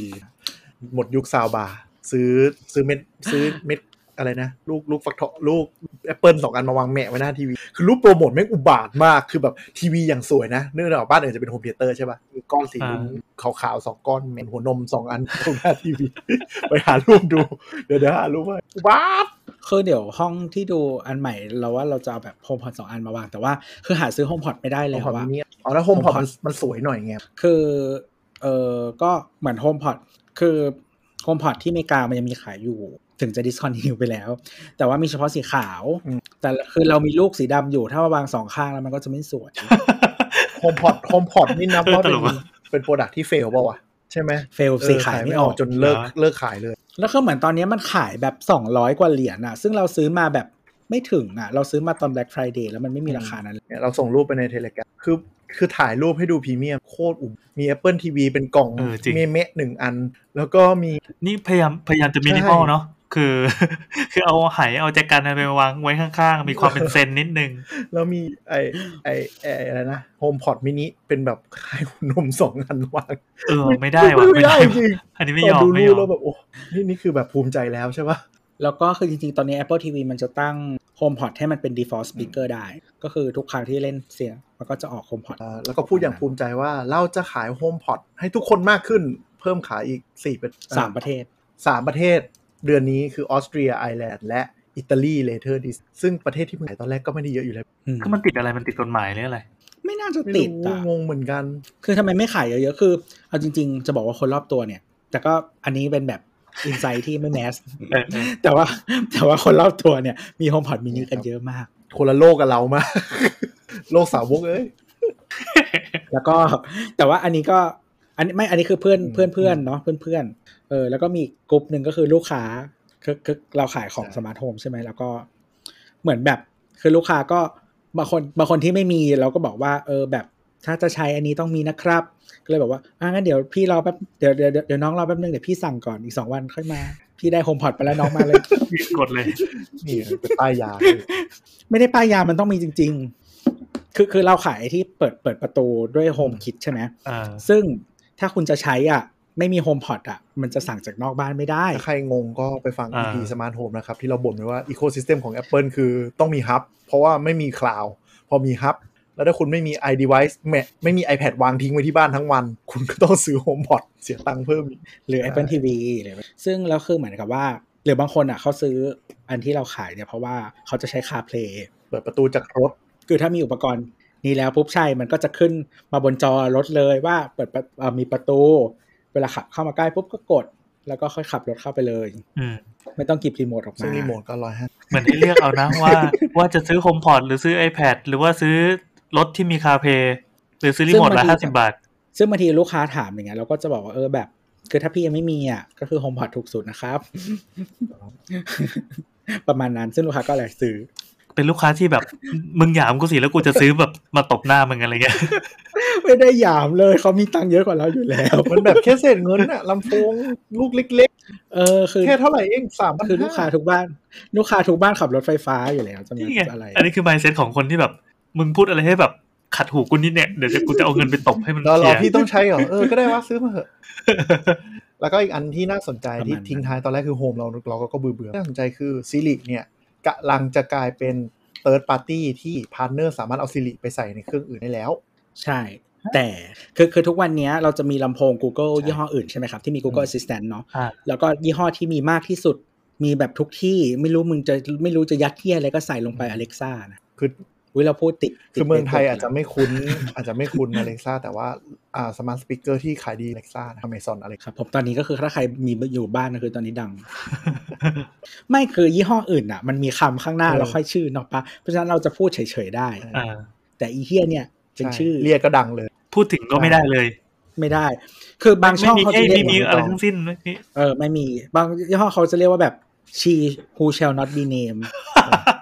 หรือบางทีก็บางทีก็เรียกว่า บางทีก็เรียกว่า lady A คือไม่สามารถออกใช้เวกเวิร์ดรัวอุ้ยนี่พังมากเลยว่ะในในในแง่ของการที่แบบไปโผล่ตามแบรนด์ หรือคนจะพูดถึงไม่ว่าเราจะเป็นรายการในมีเดียอะไรเงี้ๆยแล้วแล้วใช่ใช่แต่คือคือเราว่าอย่างอื่นมันยังเลี่ยงได้แต่ใช่อีแล้วเนี่ยไม่เลี่ยงแล้วไม่คได้วามระยำมันคือแบบช่วงที่ Amazon โปรโมทเนี่ยมันยิงแอด Alexa โคตรเยอะ แล้วคนที่แม่งซื้อไปแล้วอะ มันดังแบบตุ้งตุ้งตุ้งตุ้งแม่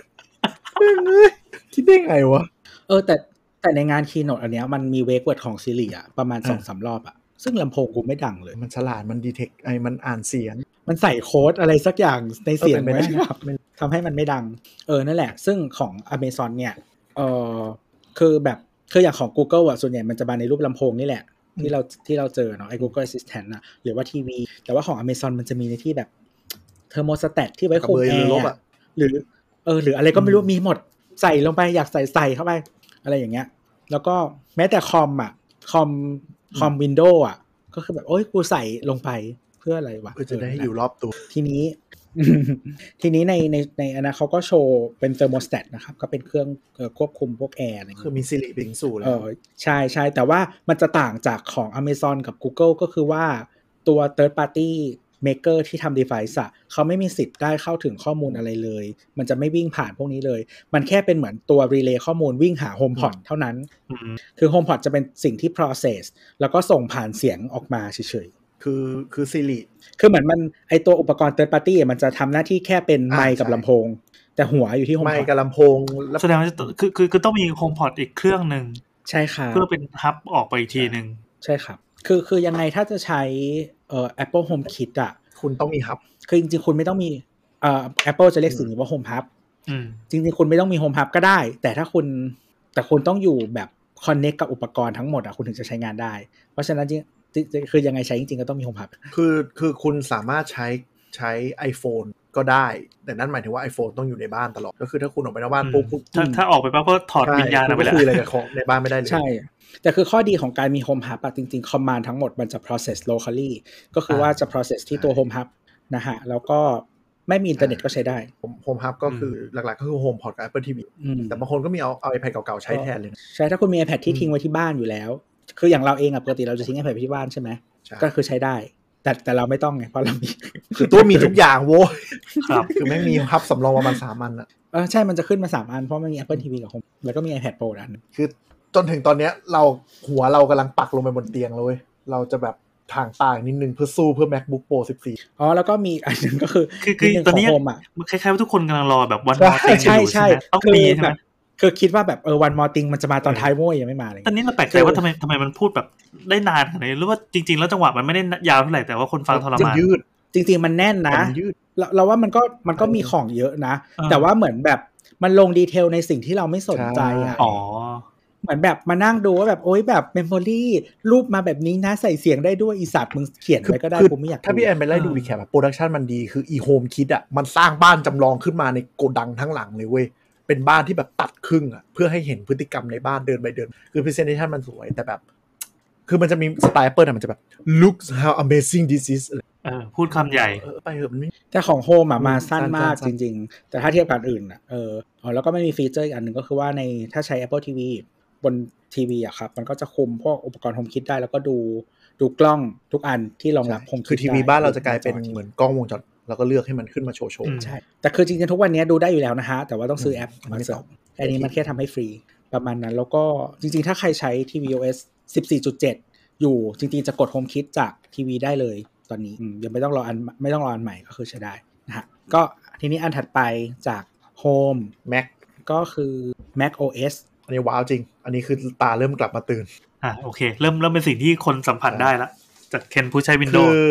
คือเราเสียดายอย่างหนึ่งคือ Mac OS มันจะมีวิธีการ name ที่ คืองานเนี้ย moderator หลักคือ Craig Federighi คือจะเป็นคนที่ตลกมากใน Apple เครกก็คือคนที่ที่แหกที่รอบที่แล้วแบบเปิดแสง MacBook สัมภาษณ์ M1 แล้วแบบเออสวยมากอ่าคือที่ผ่านๆมามันจะเป็นทีมใช่ไหมที่เหมือนแบบทุกคนจะโยนกลับมาที่อืมทีม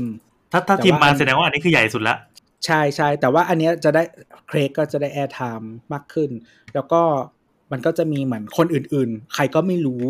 อีกเยอะแยะมากมาย ที่มีคนทวิตว่าแบบงานเอโรงอเรียนเราชอบทวีตทันมากที่บอกว่าแบบ งานเปิดตัว product หรือ Presentation ของมหาลัยที่มึงต้องให้ทุกคนในทีมพูดมีมีบทพูด ซึ่งซึ่งเราว่าเราว่าจริงๆเบื้องหลังมันน่าจะเป็นอย่างนั้นนะคือทุกตัวแบบเอ้ยกูมีแผนกของกูใช่ใช่ขอใช่ airtime ขอ airtime แล้วก็เรื่องสนับสนุนคือเมื่อก่อนรื่งน่ะ diversity ด้วยเมื่อก่อนเพราะมีทีมหนึ่งคือ เมื่อก่อนเราจะเห็น ชื่อตำแหน่งทุกคนน่ะอ่าจะเป็น VP แต่ว่าอันเนี้ยมันจะมีเลเวลแบบ Manager ก็จะมีคนหนึ่งที่แบบอ่าเป็นผู้พิการมาพูดด้วยสัญชาติไหนก็มาครบอะมาครบเลยแหละ จริง ๆ คือครบเลย ผู้หญิงผู้ชาย Asian คนดคนดำคนอะไรเงี้ย Hispanic คนอินเดีย คนมุสลิมมาหมดเลย พยายามเฉลี่ยเนาะำแต่ก็โอเคพอเข้ามาที่ Mac เนี่ย คือเราเซ็งนิดหนึ่งชื่อ Mac อะมันจะกุนตีน แต่ปีนี้ไม่รู้เกิดอะไรขึ้นก็แบบพูดเลย Mac OS Monterey อะต่อแล้วเป็นแบบสีอ๋ออยู่ก็มาชื่อ มันจะไม่มีเล่นมุกสีก่อนม่วงๆอะไรที่เปิดมาอันนึงคือ Universal Control อันนี้เราว้าวมากคือ คุณสามารถเอา iPad MacBook หรือ iMac อะมาวางเรียงกันแล้วพอมันอยู่ Apple ID เดียวกัน แล้วเปิดโหมดนี้ปุ๊บ คุณสามารถใช้เมาส์กับคีย์บอร์ดร่วมกันได้ทั้งหมด และลากก๊อปวางอะไรข้ามไปข้ามมาได้กลายเป็นเหมือนเป็นเครื่องเดียวกันเลย คือสมมุติเราเราจะก๊อปภาพก๊อปข้อความหรือไฟล์บางอย่างจาก iPad อะ เราสามารถลากเมาส์ไปคลิกจาก iPad แล้วก็ลากข้ามมาที่ iMac มันก็จะส่งไฟล์มาเลย เอ๊ะมันคือมันคือมันต้องลงหรือว่าต้องทำอะไรไหมหรือว่าต้องก็อัปเดต iOS ก็ใช้ได้ OS เลยแล้วก็ใช้ Apple ID เดียวกัน แล้วก็เปิด อ๋อ เครื่องเก่าก็ได้ใช่ไหม เครื่องเก่า M1 ปะเครื่องเก่าน่าจะได้ปะจำไม่ถ้าได้อัพอะ iOS ล่าสุดน่าจะได้ได้ แล้วก็ใช้อ่า Mac OS Monterey ได้ก็นะเขาไม่ได้พูดอีกหรือเปล่าแต่ว่า เออไม่ได้อ่าน มันจะมีแบบเขียนเล็กแต่ แต่หลักๆน่ามันจะได้ก็คือใช้น่าจะได้ไอ้นี่แหละ มันคือ AirDrop แหละ มันคือ AirDrop ที่ทำให้มันครบถ้วนมากขึ้น แล้วก็เชื่อมต่อบลูทูธอืมๆเขาไม่มันเป็นส่วนหนึ่งของส่วนหนึ่งของ continuity continuity คือ continuity เดิมอะ มันจะมีอันที่เราใช้บ่อยเนาะอย่างเช่นแบบ copy อืม paste copy บน Mac copy บน iPhone และ paste อืมบน iPad หรืออะไรแบบเนี้ยแล้วก็คือจริง ๆ อะ เราชอบมากไอ้ universal control อะ เหมือนบางทีเรา คือเราจะมีแท่นวาง iPad ถูกที่อยู่ข้างถูกๆคอมเรา เราก็วางไว้แล้วบางทีเราแบบอยากจะจัดการอะไรสักอย่างบนนี้ แล้วก็มาใช้บน Mac ต่ออย่างเงี้ย มันไม่ได้ไง เพราะว่าเราต้องเอื้อมมือ แต่ที่เรามือเราจับเมาส์อยู่ใช่ปะเราต้องเอื้อมมือไปจับ iPad อืมมันไม่ใช่สะดวกไงแล้วคือเหมือนแบบการที่เราจะใช้คล้ายๆ universal control ได้อะคือเราต้องเปิดไซคาเปิดไซคาเพื่อให้ iPad มันเป็นอีกจอหนึ่งแล้วเราจะใช้เมาส์กับคีย์บอร์ดบน iPad ได้เออเอออะไรแบบนั้นนะแต่ว่าแบบบางครั้งเราไม่ได้อยากเปิด Sidecar ใช่ค่ะลอมันกลายเป็นจออ่ามัมันไม่ได้เป็นมันไม่ได้เป็นอืมตัว iPad ใช่ใช่ก็คือมันก็คืองานบางอย่างอะ เหมือนบางทีเราทำบน Mac ได้หมดนั่นแหละ แต่เราไม่ได้ต้องการใช้ iPad เป็นอีกจอหนึ่งตลอดเวลาอะไรอย่างเงี้ยอืมคือ Sidecar มันมันเป็นการเปิดปิดฟีเจอร์ ซึ่งแค่นี้มันก็เป็นกำแพงเออประมาณหนึ่งแล้วนะ ว่าใช่เราจะต้องไปสั่งเปิดก่อนเสร็จปั๊บพอเปิดปั๊บไอตัว iPad ของเราก็จะกลายเป็นจอเสริมให้กับ Mac ซึ่งมันก็มีความรู้สึกแบบติงหินติงหินนิดนึงคือแบบเหมือนเราใช้ไม่ได้ลื่นเต็มที่อะ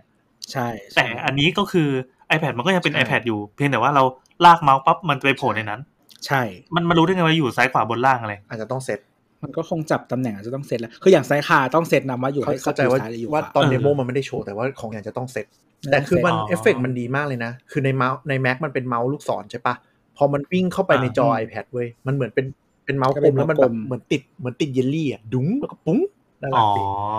แต่ก็คือมันสะดวกตรงที่แบบบางทีเราก็ไม่ได้อยาก login ลากเมาส์ไปเพื่อไปพิมพ์ใน iPad แล้วก็กลับมาเดี๋ยวโคตรใช่ แล้วก็เหมือนคือจริงๆ Logitech เขาจะมี Logitech Flow เออ Logitech Flow ที่มันสามารถแล้วใช่สมมติเรามีคอมสองเครื่องอะไรเงี้ยก็เมาส์กับคีย์บอร์ดย้ายไปได้ ซึ่งอันนี้ก็ตัวจะนี้แทนคือได้เลย Logitech Flow คือตาย ไม่มีความจำเป็นใดๆอีกต่อไป ซึ่ง Logitech Flow มันมันมันไม่ได้เป็นแบบใน OS มันมีติดข้อจำกัดอะไรมันไม่ลื่นเท่าแต่อันนี้ก็คือ อย่างสมมติพี่แอนชอบใช้ Magic Keyboard มากกว่า พี่แอนก็ไม่ต้องเปลี่ยนใช้ Logitech ตัวเหมือนกันหัวเราะเออว่ะเออตัวว่ะเหมืเออนอกันว่ะหัวเราะเพราะว่าเหมือนคือเราว่าคืออย่างพี่แอนอะเมื่อก่อนพี่แอนก็มีคอมสองเครื่องใช่ไหมที่ใช้ประจำเออ แบบมีคอมหรือว่าแล้วก็ iMac อะไร MacBook Pro กับ iMac อะไรเงี้ยบางทีเราไปทำงานข้างนอกใน Mac Pro แล้วก็กลับมานั่งโต๊ะ เรายังใช้ iMac ทำงานควบคู่กันได้ แล้วก็แบบได้พื้นที่ 2 จอได้อะไร แล้วก็มีเมาส์กับคีย์บอร์ดชุดเดียว ก็ทำานเองอใช่สะดวกกำลังจะบอกว่าธีมของนอกจากธีมเรื่อง privacy ที่พูดย้ำๆอีกธีมหนึ่งที่พูดเลยคือการที่ setting หนึ่งครั้งเชื่อมทั้งหมดเลยนะ อย่างที่เราบอกเรื่องโฟกัสอะตั้งบน iPhone สามารถเซตโปรไฟล์ทั้ง Mac ทั้งอ่า iPad ซิงกันหมดเลย iPad ไม่ หรือดีตั้งบน Mac ก็ได้แล้วซิงค์ไปบน iPhone อืมคือเหมือนอย่างเช่นเราอยู่พื้นที่ทำงานเนาะมานั่งตรงโต๊ะทำงานอ๋อเราเริ่มใช้งาน Mac เพื่อทำแล้วงาเปิดนโหมดโฟกัสโทรศัพท์อะเออโทรศัพท์เราจะก็คือวางไปแล้วอะถ้าเราแบบคิดขึ้นได้โอ๊ยไปหยิบโทรศัพท์เพื่อมาเซตมันไม่ต้องก็คือเซตบน Mac ได้เลย อุปกรณ์ที่เราใช่ก็คือ Apple จะเหมือนพยายามแบบไม่ได้มองอุปก่อนแยกกันอะมองว่าเป็นทุกอย่างมันต้องใช้ร่วมกัน คือสมจริงๆเขามีพูดพูดเรื่องเขาใช้คำว่า better together คือสมมติเราแบก macbook ไปประชุมกับลูกค้าเสร็จกลับมาปุ๊บ ไม่ต้องมานั่งแบบ อะฉันจะ air drop ไฟล์จากอะไรปุ๊บ ฉันเอา mac มาเปิดจอปุ๊บ แล้วก็ทำงานโยกเข้ามาใน iMac ต่อได้เลย นี่คือที่เดเหมือนอันนี้แหละมันเป็นสิ่งที่ค่อยๆ พัฒนาพัฒนาหลาย ๆ สายมาเสร็จปั๊บพอมันมันมาเจอกันซับทำให้เสร็จพอดี ใช่ใช่แล้วก็ไม่รู้สึกว่าไม่รู้สึกว่าแบบเฮ้ยกูขาดอะไรอย่างเงี้ยนี่เป็นสิ่งที่แบบใช่สมบูรณ์คืออนาคตแบบ คนมี multi คือ device ได้ แล้วทำให้ชีวิตดีขึ้นไม่ใช่มานั่งปวดมากขึ้นอะนี่คือโจเอทย์อเลยคืออันนี้เราทวีตไว้ว่า อยากใช้อยู่อย่างเดียวตั้งแต่ดูมาชั่วโมงครึ่งก็คือ universal control แล้วเราคือเราแบบเราเห็น demo เรานึกภาพความสะดวกเราออกเลยว่าแบบเราเอา iPad ไปนั่งทำงาน แล้วกลับมาแค่แบบเปิดบนโต๊ะแล้วทำงานยอแล้วคือเรารู้สึกว่าเรามี need กับฟังก์ชันอืมนี้อยู่แล้วอ่าอยากเออหมายถึงว่าต้องการใช้สิ่งนี้ก่อนที่มันจะมีฟังก์ชันนี้ แล้วก็พอมันมีก็รู้สึกว่าแบบเออมันมันตรงกับฟีเจอร์ที่ 2 ของคนใช้ Mac น่าจะเฮกันคือ AirPlay ไปที่ Mac ได้แล้ว อืมคือเมื่อก่อนเข้าใจว่ามันมีซอฟต์แวร์แบบนานหลายปีแล้ว ที่ใช้ก็คือว่าเออเรามีฟังก์ชัน AirPlay ใช่ไหมครับ แต่ให้ destination เป็น Mac ไม่ใช่ทีวีอืมแบบเนี้ย แต่ว่าตอนนี้ก็คือมันเป็น native แล้วมาใน OS เลยก็คือว่าอย่างเช่นเพลงหรือหนังหรืออะไรก็ตามเปิดจาก iPhone แล้วก็มาอยู่บหนรือแชร์จอ AirPlay AirPlay นี่คือรวมทั้งแชร์จอเหมือน Meditation อยู่แล้วก็อีกอันมาพูดใน Mac แต่จริงๆ คือแก้หมดนั่นก็คือ Safari Safari ใน Mac redesign ใหม่ทั้งหมด ซึ่งเรานั่งดูแล้วแม่งจะรอดเปล่าวะคือไงเป็นอินเทอร์เฟซเหรอ คือปกติมันจะมีแท็บเป็น address แล้วก็แท็บใช่ปะอ่า มันเอา address address bar กับ tab อะไปอยู่บรรทัดเดียวกันเรียกบาร์กับแท็บคือปกติมันจะซ้อนเป็นสองบรรทัดใช่ไหมคอ่ารับอ่าอ่าคือของ Safari เนี่ยเออตัวตัวไม่ได้ใช้โคมอะโคมเป็น แต่ว่าคือ Microsoft Edge อะแท็บที่เป็นแท็บอะอยู่อืมบรรทัดบน และ address bar อยู่บรรทัดล่างของ Safari กลับกัน คือ address bar อยู่บรรทัดล่างเอ้ย address bar อยู่บรรทัดบน แท็บอยู่บรรทัดล่าง อันนี้เอามารวมเป็นเลเยอร์เดียวกันไอ address bar จะไปซ้อนอยู่ในจะไปอยู่ในแท็บทุกอัน แท็บอันไหนที่เรา select ปุ๊บ address bar จะป๊อปไปอยู่แท็บนั้นคือเอ๊ะคุณคุณว่าคอนเซ็ปต์มันคล้ายๆกับ Opera สมัยก่อนน่าเขาจะอะน่าจะคล้ายๆน่าจะนะ ไม่ได้ใช้แต่ไปไม่แล้วรู้ว่าเวิร์กหรือเปล่า อันนี้ต้องดูของจริง แล้วก็ตัวอินเทอร์เฟซอะเอ่อมันจะเปลี่ยนสีอืมตามเว็บ อืมอินเทอร์เฟซของทั้งทั้งทั้งเบราว์เซอร์เลยปะ Safari ใช่ครับโอ้แล้วก็ ซึ่งเรารู้สึกว่าถ้าเว็บมันน่าเกลียดแล้วมันก็ re design ใน iPhone ด้วยเราเราเราตรงนี้เรา lost ไปนิดนึงคือสรุปมันย้าย address bar มาข้างล่างหรือ address bar จะไปอยู่ในทุกแท็บครับก็คือเมื่อเรา select แท็บไหนอะมันก็จะอยู่ข้างๆ มันก็อยู่ตรงนั้นในใน iPhone ด้วยปะมันกลายเป็นบรรทัดเดียวกันอย่างที่บอกโอ้ไอเดียเออ iPhone เราไม่ได้ดูเรา lost ไปนิดนึงเขาเขาบอกว่าหลักๆ คือเขาจะ re redesign Safari ทั้งหมดเลย คือตอนนี้เริ่มง่วงแล้วแบบไม่ไหวแล้ว จะตีสองแล้วเฮียMac เมื่อไหร่จะมาอ๋อสิ่งที่สิ่งที่มีเหมือนกันก็คืออีกอันก็จะเป็น tab group ซึ่งเราเข้าใจว่าน่าจะมีเบราว์เซอร์เคยทำแล้วเราจำเอไม่อได้เหมือนตัวมีคนบอกว่าทำแล้วรู้สึกจะเป็น Firefox มั้ง tab group คืออะไร ก็คือรวมแท็บหลาย ๆ อันนะครับเป็นหนึ่งกรุ๊ปแล้วก็กดเรียกมาใช้หรือกดซ่อนเข้าไปได้ อย่างเช่นสมมติว่าเป็นกรุ๊ปที่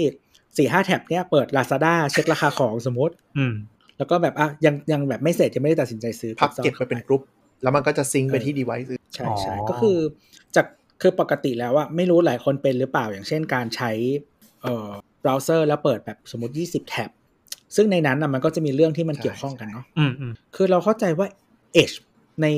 Windows มันมีเดี๋ยวแต่ว่าใน Mac ไม่เห็นมีเลยคือเมื่อก่อนมันจะมีไอ้ที่เป็นแบบว่าทำแถบสีให้อะเวลาเราเปิดแท็บที่มันเป็นเรื่องเกี่ยวกันไม่เคยรู้เออประมาณนั้น แต่ว่าอันนั้นอะแค่แถบสีอันนี้ก็คือแบบตั้งเป็นกรุ๊ปได้ แล้วมันเซตเองมันซิงก์ด้วยนะ หมายถึงว่าสมมติเราเรากรุ๊ปไปปุ๊บไปเปิดบน iPhone ต่อแล้วเปลี่ยนเว็บนู้นแล้วจะกลับมาเนี่ยก็คือมันก็เปลี่ยนไปตามนั้น แค่เป็นแค่ไปเปิดใหม่อืมคือจริงๆทุกวันนี้ Safari ทุก บนทุก OS เออบนทุกอุปกรณ์อะมันซิงก์กันอยู่แล้วแหละแต่ว่ามันจะไม่ได้ซิงก์หน้าปัจจุบันอะมันจะซิงก์แค่เราเปิดแท็บใช่อะไรแล้วเรียกบ้างขึ้นมาแต่อันนี้คือจะไปด้วยกันเลยเอาจริงๆเอาจริง Chrome ก็เป็น คือ Chrome มันจะเป็นแบบอ่า tab in other other device อะไรแบบนี้มั้ง เออ ประมาณนี้เป็นแบบนี้ แล้วก็ tab group ก็มีในในโครมอยู่แล้วอ่าแต่ว่าจะเป็นในมือถือมั้งเออในคอมในคอมไม่ได้เป็น หรือเราไม่ได้เปิดไว้ก็ไม่รู้ เออว่าได้ได้ได้ได้ add tab to new group ตั้งเป็นกลุ่มได้แต่ไม่สะดวกเลย อันนี้เขาดูเขา เหมือนพยายามพูดว่ามันสะดวกและง่ายและดีนะแต่ก็เดี๋ยวต้องรอใช้จริงว่ากดไหนคลิกไหมหรืออะไรยังไงเออเนี่ยเราเปิดแท็บกลุ่มแล้วก็แบบหน้าตาหน้าตามันแย่มันมันดูเป็นไม่คลีนแท็บเลยกรุ๊ปของไอไม่โฟได้นใช้มันเลดูยเหมันเป็นแค่แท็กแท็ก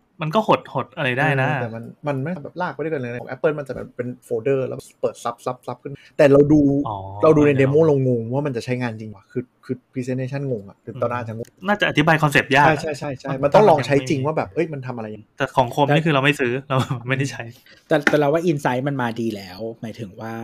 วิวิธีคิด insight ตอนสร้างฟีเจอร์นะ แต่ว่า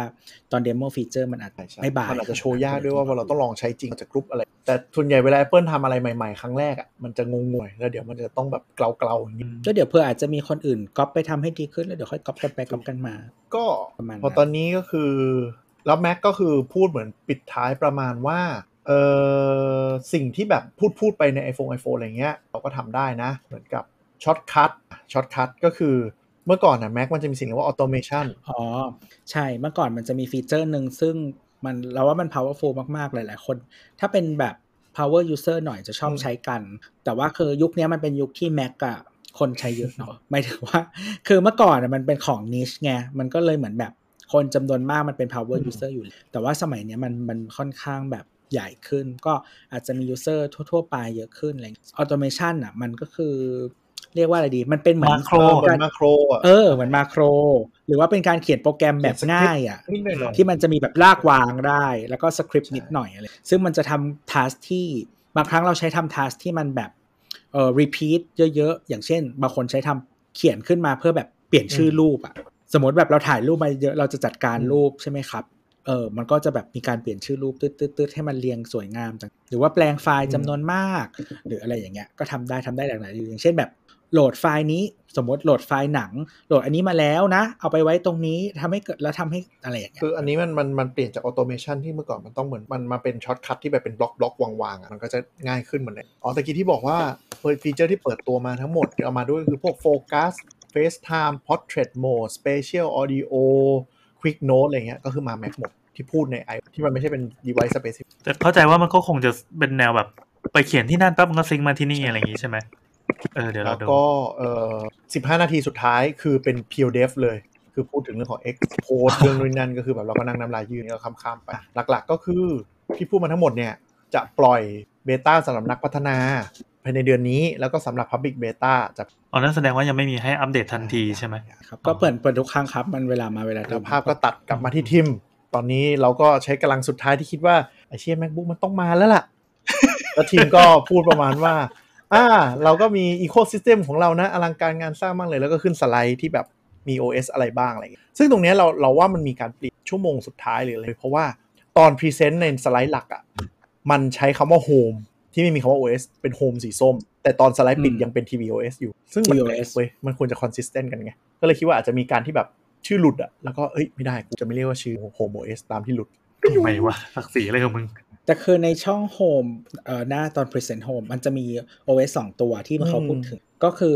ของ Apple TV เนี่ย มันชื่อเออ tvOS ส่วน HomePod มันใช้ OS ที่ชื่อว่า Audio OS ซึ่งไม่รู้ว่าอนาคตอาจจะรวมกันเลยพี่แอร์ทำหน้างงเอ่อคือจริง ๆ เขาแทบไม่พูดถึงอยู่แล้ว Audio OS อะอืมอืมอืมเพไม่ราะเคยปได้กยินติมันจะมันจะ refer ถึง as HomePod เพราะว่าเราเข้าใจว่าเนื่องจาก Audio OS เนี่ย มันไม่มีแอปใช่อะเนาะมันไม่ได้เป็น op- เป็นเออมันไม่ได้ firmware เป็นมันเป็นคือมันเป็น firmware OS ที่ที่ที่รันแหละเพียงแต่ว่ามันไม่ได้รันเพื่อมีเพื่อมีแอปมารันข้างบนนะไม่เพราะว่ามันไม่ต้ได้องมีอินเทอร์เฟซอีกทีนึงอินเทอร์เฟซก็คือการใช่สั่งมันด้วไม่ยมีเสีอิยนงเทอร์เฟอย่าซงเดียวด้วยใช่อินเทอร์เฟซมีเสียงอย่างเดียว แล้วก็มันเป็นอุปกรณ์ที่ออกแบบมาเพื่อทำงานร่วมกับอุปกรณ์ชิ้นอื่น อืมคือมันไม่มีประโยชน์เลยที่มันก็มันก็ได้แหละ แต่ว่ามึงจะทำทำไมวะก็คือแบบในบ้านมึงมีโฮมพอดอย่างเดียวก็คืออ๋อไม่ได้มันเซตอัพไม่ได้ คุณไม่สามารถซื้อโฮมพอดอย่างเดียวได้เอ่อโฮมพอดนี่เขียนอะไรลงไปได้ไหมหมายความว่าเดฟเขาทำอะไรได้ไหมไม่ได้ครับ อืม แล้วมันจะมีมันจะมีสถานะ OS ไว้ทำไมวะหรือว่าจริงก็ๆมันแล้วบอกมันบอกว่ามันรัน OS อะไร เพราะมันคือเป็น iOS ดัดแปลงเท่านั้นแหละ ที่ไม่มียูไม่มี UI ไม่มีกุย อืม ไม่มีกราฟิกเนอะอืมเอ่อนั่นนั่นแสดงว่าจริง ๆ แล้วมันอาจจะ develop อะไรได้ แต่ว่าณปัจจุบันยังทำอะไรไม่ได้ปะเป็นไปได้ก็เป็นไปได้ แต่คือมันก็นั่นแหละมันเป็น iOS ที่ strip down ออกแล้วก็อืม คือหมายถึงว่าในความเป็นจริงอะ as a ถ้าเป็น consumer อะนะครับ ก็คือคุณไม่สามารถซื้อ HomePod เฉยๆได้อืมคือถ้าคุณซื้อ HomePod โดยที่ไม่มีอุปกรณ์ ไม่มี iPhone อะนะไม่ไม่ใช่มันเปิดใช้งานไม่ได้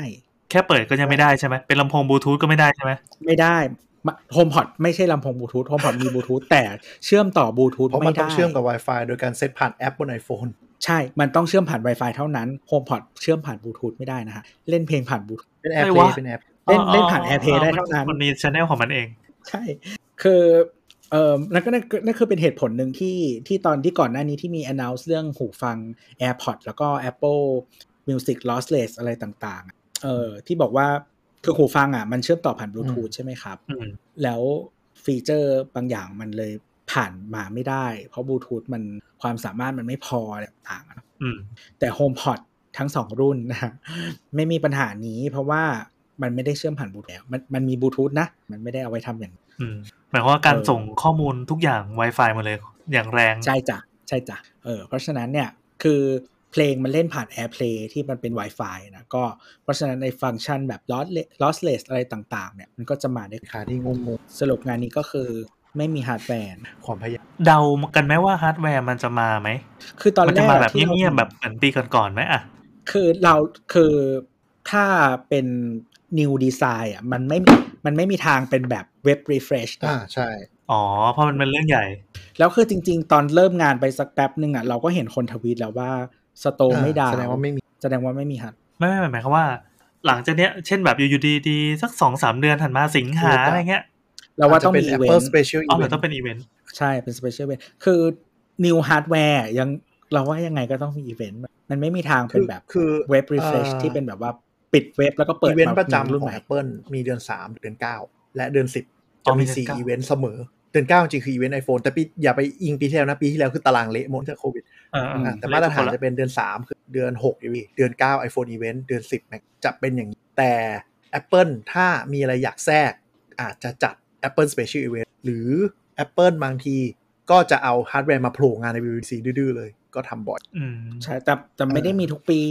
เพราะฉะนั้นนะเขาก็เลยแบบอะอาจจะมาหรือไม่มาจะมาหรือไม่มาคือ Mac มันป็จะเก่งยากเพราะ Mac จะชอบแบบบางทีก็จะไปเปิดตัวเดือน3บางทีจะไปเปิดตัวเดือน คือเราเข้าใจว่า Mac กับส่วนหนึ่งที่ cycle มันไม่เหมือน Product อื่น เพราะว่า Apple เขาไม่ได้คุมทางแต่ตอน supply นี้คุม chain แล้วไงเนาะอ๋อเออเพราะว่าปกติแล้ว component หลักมันคือชิป Intel ใช่ไหมอ่าซึ่งซึ่ง Product ตัวอื่นอะมันจะไม่มีปัญหา เพราะว่า Apple มันทำทั้งหมดเออแต่ว่า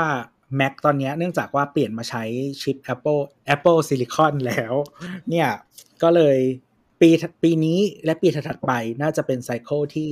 ปกติของมันแล้ว แต่ก็ไม่แน่มีปัญหาชิปขาดอีก อืม คือคือปีนี้มันเราคิดว่า MacBook Pro 14 อะ มันน่าจะเปิดตัวเร็วๆมาก เพราะว่าอย่างที่บอกข้อมูลหลุดมันเยอะพิติ คือส่วนใหญ่ถ้ามันหลุดขนาดนี้มันไม่เกิน 2 แต่เป็นไปได้ว่าที่เขาอาจจะไม่เปิดงานนี้หรือเลื่อนไปเพราะว่าอาจจะติดเรื่อง supply chain หรือเปล่า อืม ก็เป็นไปได้อาจจะไม่ใช่พร้อมขาย ซึ่งเหมือนกับว่าพอไม่พร้อมขายแล้วเนี่ยการที่การที่เขาเปิดมาก่อนเนี่ยมันก็ส่วนหนึ่งก็คู่แข่งเอง มันจะเตรียมใช่รับมือทำ product ทำนู่นนี่นั่น มันไม่มีประโยชน์ที่เราจะแบบ unveil ของที่เราไม่พร้อมจะขาย เราก็เลยคิดว่าอาจจะลากไปจนถึงครบปี ครบปีก็คือเดือน 11 เดือน 10 เดือน 11 ที่เปิดตัว M1 ปีอาจจะลากให้ครบก็ก็เลยเก่งกัน แต่ถ้าถ้ามันถ้ามันเดือน 10 เดือน 10 เดือน 11 ที่ครบ M1 อะแล้วเปิดตัวทั้งล็อตออกมาก็ อาจจะอนุมานได้ว่าหลังจากนี้ Mac Product Cycle คือ 1 ปีช่วงเดือน10ก็คือช่วง Holiday ก็จะกลายเป็นว่าเขาเออแล้วก็แปลกแล้วก็แปลกใจนะ ที่คนพยายามจะนิยามว่าเดือนนี้ทำไอ้นี่เดือนนี้ทำไอ้นี่มันมันตรงด้วยเหรอเอออะมี WWDC อันหนึ่งอะที่แบบชื่องานมันอ๋อชัดว่าอย่างเดือนง9เป็น conference iPhone ของเสมอ เดือนเสมอ3เป็น iPad Pro เสมอ iPad อะมีบ้างไม่มีบ้างช่วงก่อน แต่ช่วงนี้น่าคืจะอเมื่เริ่อมก่อนเข้าไซเคิล ส่วน iPhone อะมันเข้าไซเคิลคือเดือนมสามแล้วมันเป็นงานของ iPad อยู่แล้ว แต่ว่าเมื่อก่อนมันเป็น iPad ใช่ไหมแล้วมันก็มี iPad Pro มันก็ขยับมาเป็น iPad Pro แล้ว iPad Air กับ iPad รุ่นเล็กอะจะไปเปิดตัวเดือน10แทนเดือน9เดือน3อ๋อคือ iPad มันจะกลายเป็นแบบครึ่งปีอะครึ่งปีมีตัวใหม่ออก แต่จะเป็นรุ่นรองแล้วก็รุ่นรุ่นโปรแต่โปรตอนเนี้ยจะฟิกอยู่ที่ต้นต้นปี แต่ว่าคือ iPad รุ่นรุ่นที่ไม่ใช่จะ Pro ออกมัวซัวเลยเออไซcycle เออมันจะออกมั่วซั่วแล้วก็บางทีมันไม่ต้องมีใช่อีเวนต์ใช่เนาะมันมันเป็น product ที่แบบ มีไปอย่างมีไปอย่างนั้นคือเขาเรียกว่าอะไรอะ มันไม่ได้ดึง attention ของ public อะเป็นตัว product แม่งจะพูดมีไปอย่างเออนั้นแรงแต่ยอดขายมันเยอะมากนะ เพราะว่ามันขายพวกตามมหาลัยตามอะไรใช่ใช่ไม่จริง ๆ อะ จะบอกว่าทุกคนถ้าใช้เป็น consumption device แบบเราอะก็ไม่ต้องซื้อแบบเรา ใช่สิวะ แต่คุณรับได้เหรอต้องบอก iPad เลยจอ60เฮิร์ตซ์ได้ก็ได้คือเราไม่เห็นไม่รู้สึกอยู่แล้วเปิดเทียบของหมอประวินแล้วแบบอ้าใช้ไม่ได้ไงวะไม่นี่เราปิดอเป็นยู่อะไรเป็นไฮรีเฟรนเหรอโอ้อืโหมเสีย เกิดมากูเพิ่งเจอคนซื้อของซื้อแล้วซื้อตัวท็อปแล้วเสียของได้ขนาดนี้ ถนอมแบตเด้อถนอมแบตถนอมแบตอยู่ได้สามวัน แต่ก็นั่นแหละก็คือ เอาเป็นว่างานงานเรารู้สึกงานคือ เรารู้สึกว่างานปีนี้ค่อนข้างกร่อย และอาจจะเป็นเหตุผลที่ Apple บอกว่าสถานการณ์ในอเมริกาดีขึ้นแล้ว ช่วยกลับมาเข้าออฟฟิศทำงานด้วยโว้ยตอนอ๋อ เป็นเพราะว่าแยกย้ายกันทำเราอยู่เราบ้รู้สึกมนะวะเรารู้สึกว่ามันมันมันเฉื่อยลงช้าลงอะนี่คือคือทีมคุกเพิ่งเผื่อใครไม่ทราบนะฮะทีมคุกคือเพิ่งร่อนจดหมายว่า สถานการณ์ตอนนี้ดีขึ้นแล้ว หลังจากนี้จะบังคับเข้าออฟฟิศสามวันต่อวีคแล้วก็มีกลุ่มเหมือนกับสหภาพกลุ่มพนักงานกลุ่มหนึ่งไม่ยอมเพราะเสพติดการ work from home ก็จะไม่อืมแล้วตอนนี้ก็คือมีพวก talent agency ก็คือพวก recruiting อะไปแอบซื้อแอดรอบๆออฟฟิศ Apple ว่าแบบ เรามีบริษัทที่ยัง work from home อยู่นะ ย้ายงานไหมอะไรอย่างเงี้ยโคตรแซมเออว่ะ ใครจะไปคิดว่าโควิด คือพอพอสั่งโควิดแม่งจะมีอาการเลือดไหลอย่างเงี้ยใช่คือเหมือน Apple Apple มันเราว่ามันทำงานไม่น่าสนุกด้าน Product Design หรือ Hardware เยอะ การ work from home ไม่ work ใช่ลำบากอ่าคือมันมันเป็น collaborative task อืมสำหรับเรานะ คือการทำ collaborative task เนี่ยมันทำงานแบบรีโมทอืมยาก คือหมายถึงว่างานที่เราต้องทำด้วยกันอะเนาะ มีแบบออกไอเดียอืมโยนใช่ไอเดีย วิจารณ์กันหรืออะไรอย่างเงี้ยกับมันต้องเห็น มันต้องจับ ต้องสัมผัส ต้องเห็นหน้าอืมอะไรอย่างเงี้ย เออมันถึงจะได้ได้ได้ความรู้สึกในการเพราะฉะนั้นเนี่ยพอเป็นงานแบบเนี้ยมันมันมันค่อนข้างยาก คือทุกสื่อสำนักก็พูดตรงกันว่า WW ค่อนข้างจืด คือจริง ๆ อีเวนต์อื่น ๆ ที่ผ่านมา ถ้าใครฟังรายการเราก็จะบอกว่าจริง ๆ เราชมเรื่อง presentation เออมาตลอด จริง ๆ อัอันนนี้นี้พิเศษดีแต่มันจืด ตัวคอนเทนต์น่ะมันจืดคือเออเราว่า presentation ไม่ได้แย่แต่เราว่าคอนเทนต์มันแบบ แล้วคือเหมือนจุดที่เขาโฟกัสอะฟังก์ชันหรืออะไรอย่างเงี้ยเรารู้สึกว่าฟังแล้วก็แบบ อืม แล้วไงวะ มึงเขียนเป็นเพรสอะก็ได้ ใช่ใช่กูอ่าใช่นใช่เราว่ามันมันไม่มีไม่มี killing feature ด้วยยิ่ง iOS ยิ่งหนักเลย ไม่มี killing feature อะไรที่แบบว่าอืมคือถ้าไม่ได้ Mac มาพูดนะคือคือทุกคนพูดเหมือนกันว่าก็ชม Mac เป็นหลักจริง ๆ เรื่อง universal control เรื่องของแบบการ revamp Mac อะไรแล้วว่าพระเอกพระเอกหลังจากนี้ Apple อะจะหันกลับมาโฟกัส Mac จริง เพราะเรามี M1 เป็นของ เราคิดเราพูดอ๋อ บอกว่าสรุป iOS 15 ไม่มีฟีเจอร์อะไรใหม่เลยเหรอ อะไรวะ กูโหลดแอปเอาก็ได้มั้งใช่ ทุกอัน ไอ้ฟีเจอร์ใหม่ ๆ ของ iOS ก็คืออันที่เขามีแอปอันอื่นอยู่แล้ว แล้วก็มาจับยัดเข้าไปของ ก็ถือว่าเป็นของฟรีแล้วกันเนาะด้วยแต่อย่างบางอันน่ะมันต้องลองใช้จริงไง อย่างเช่นโฟกัสกับ notification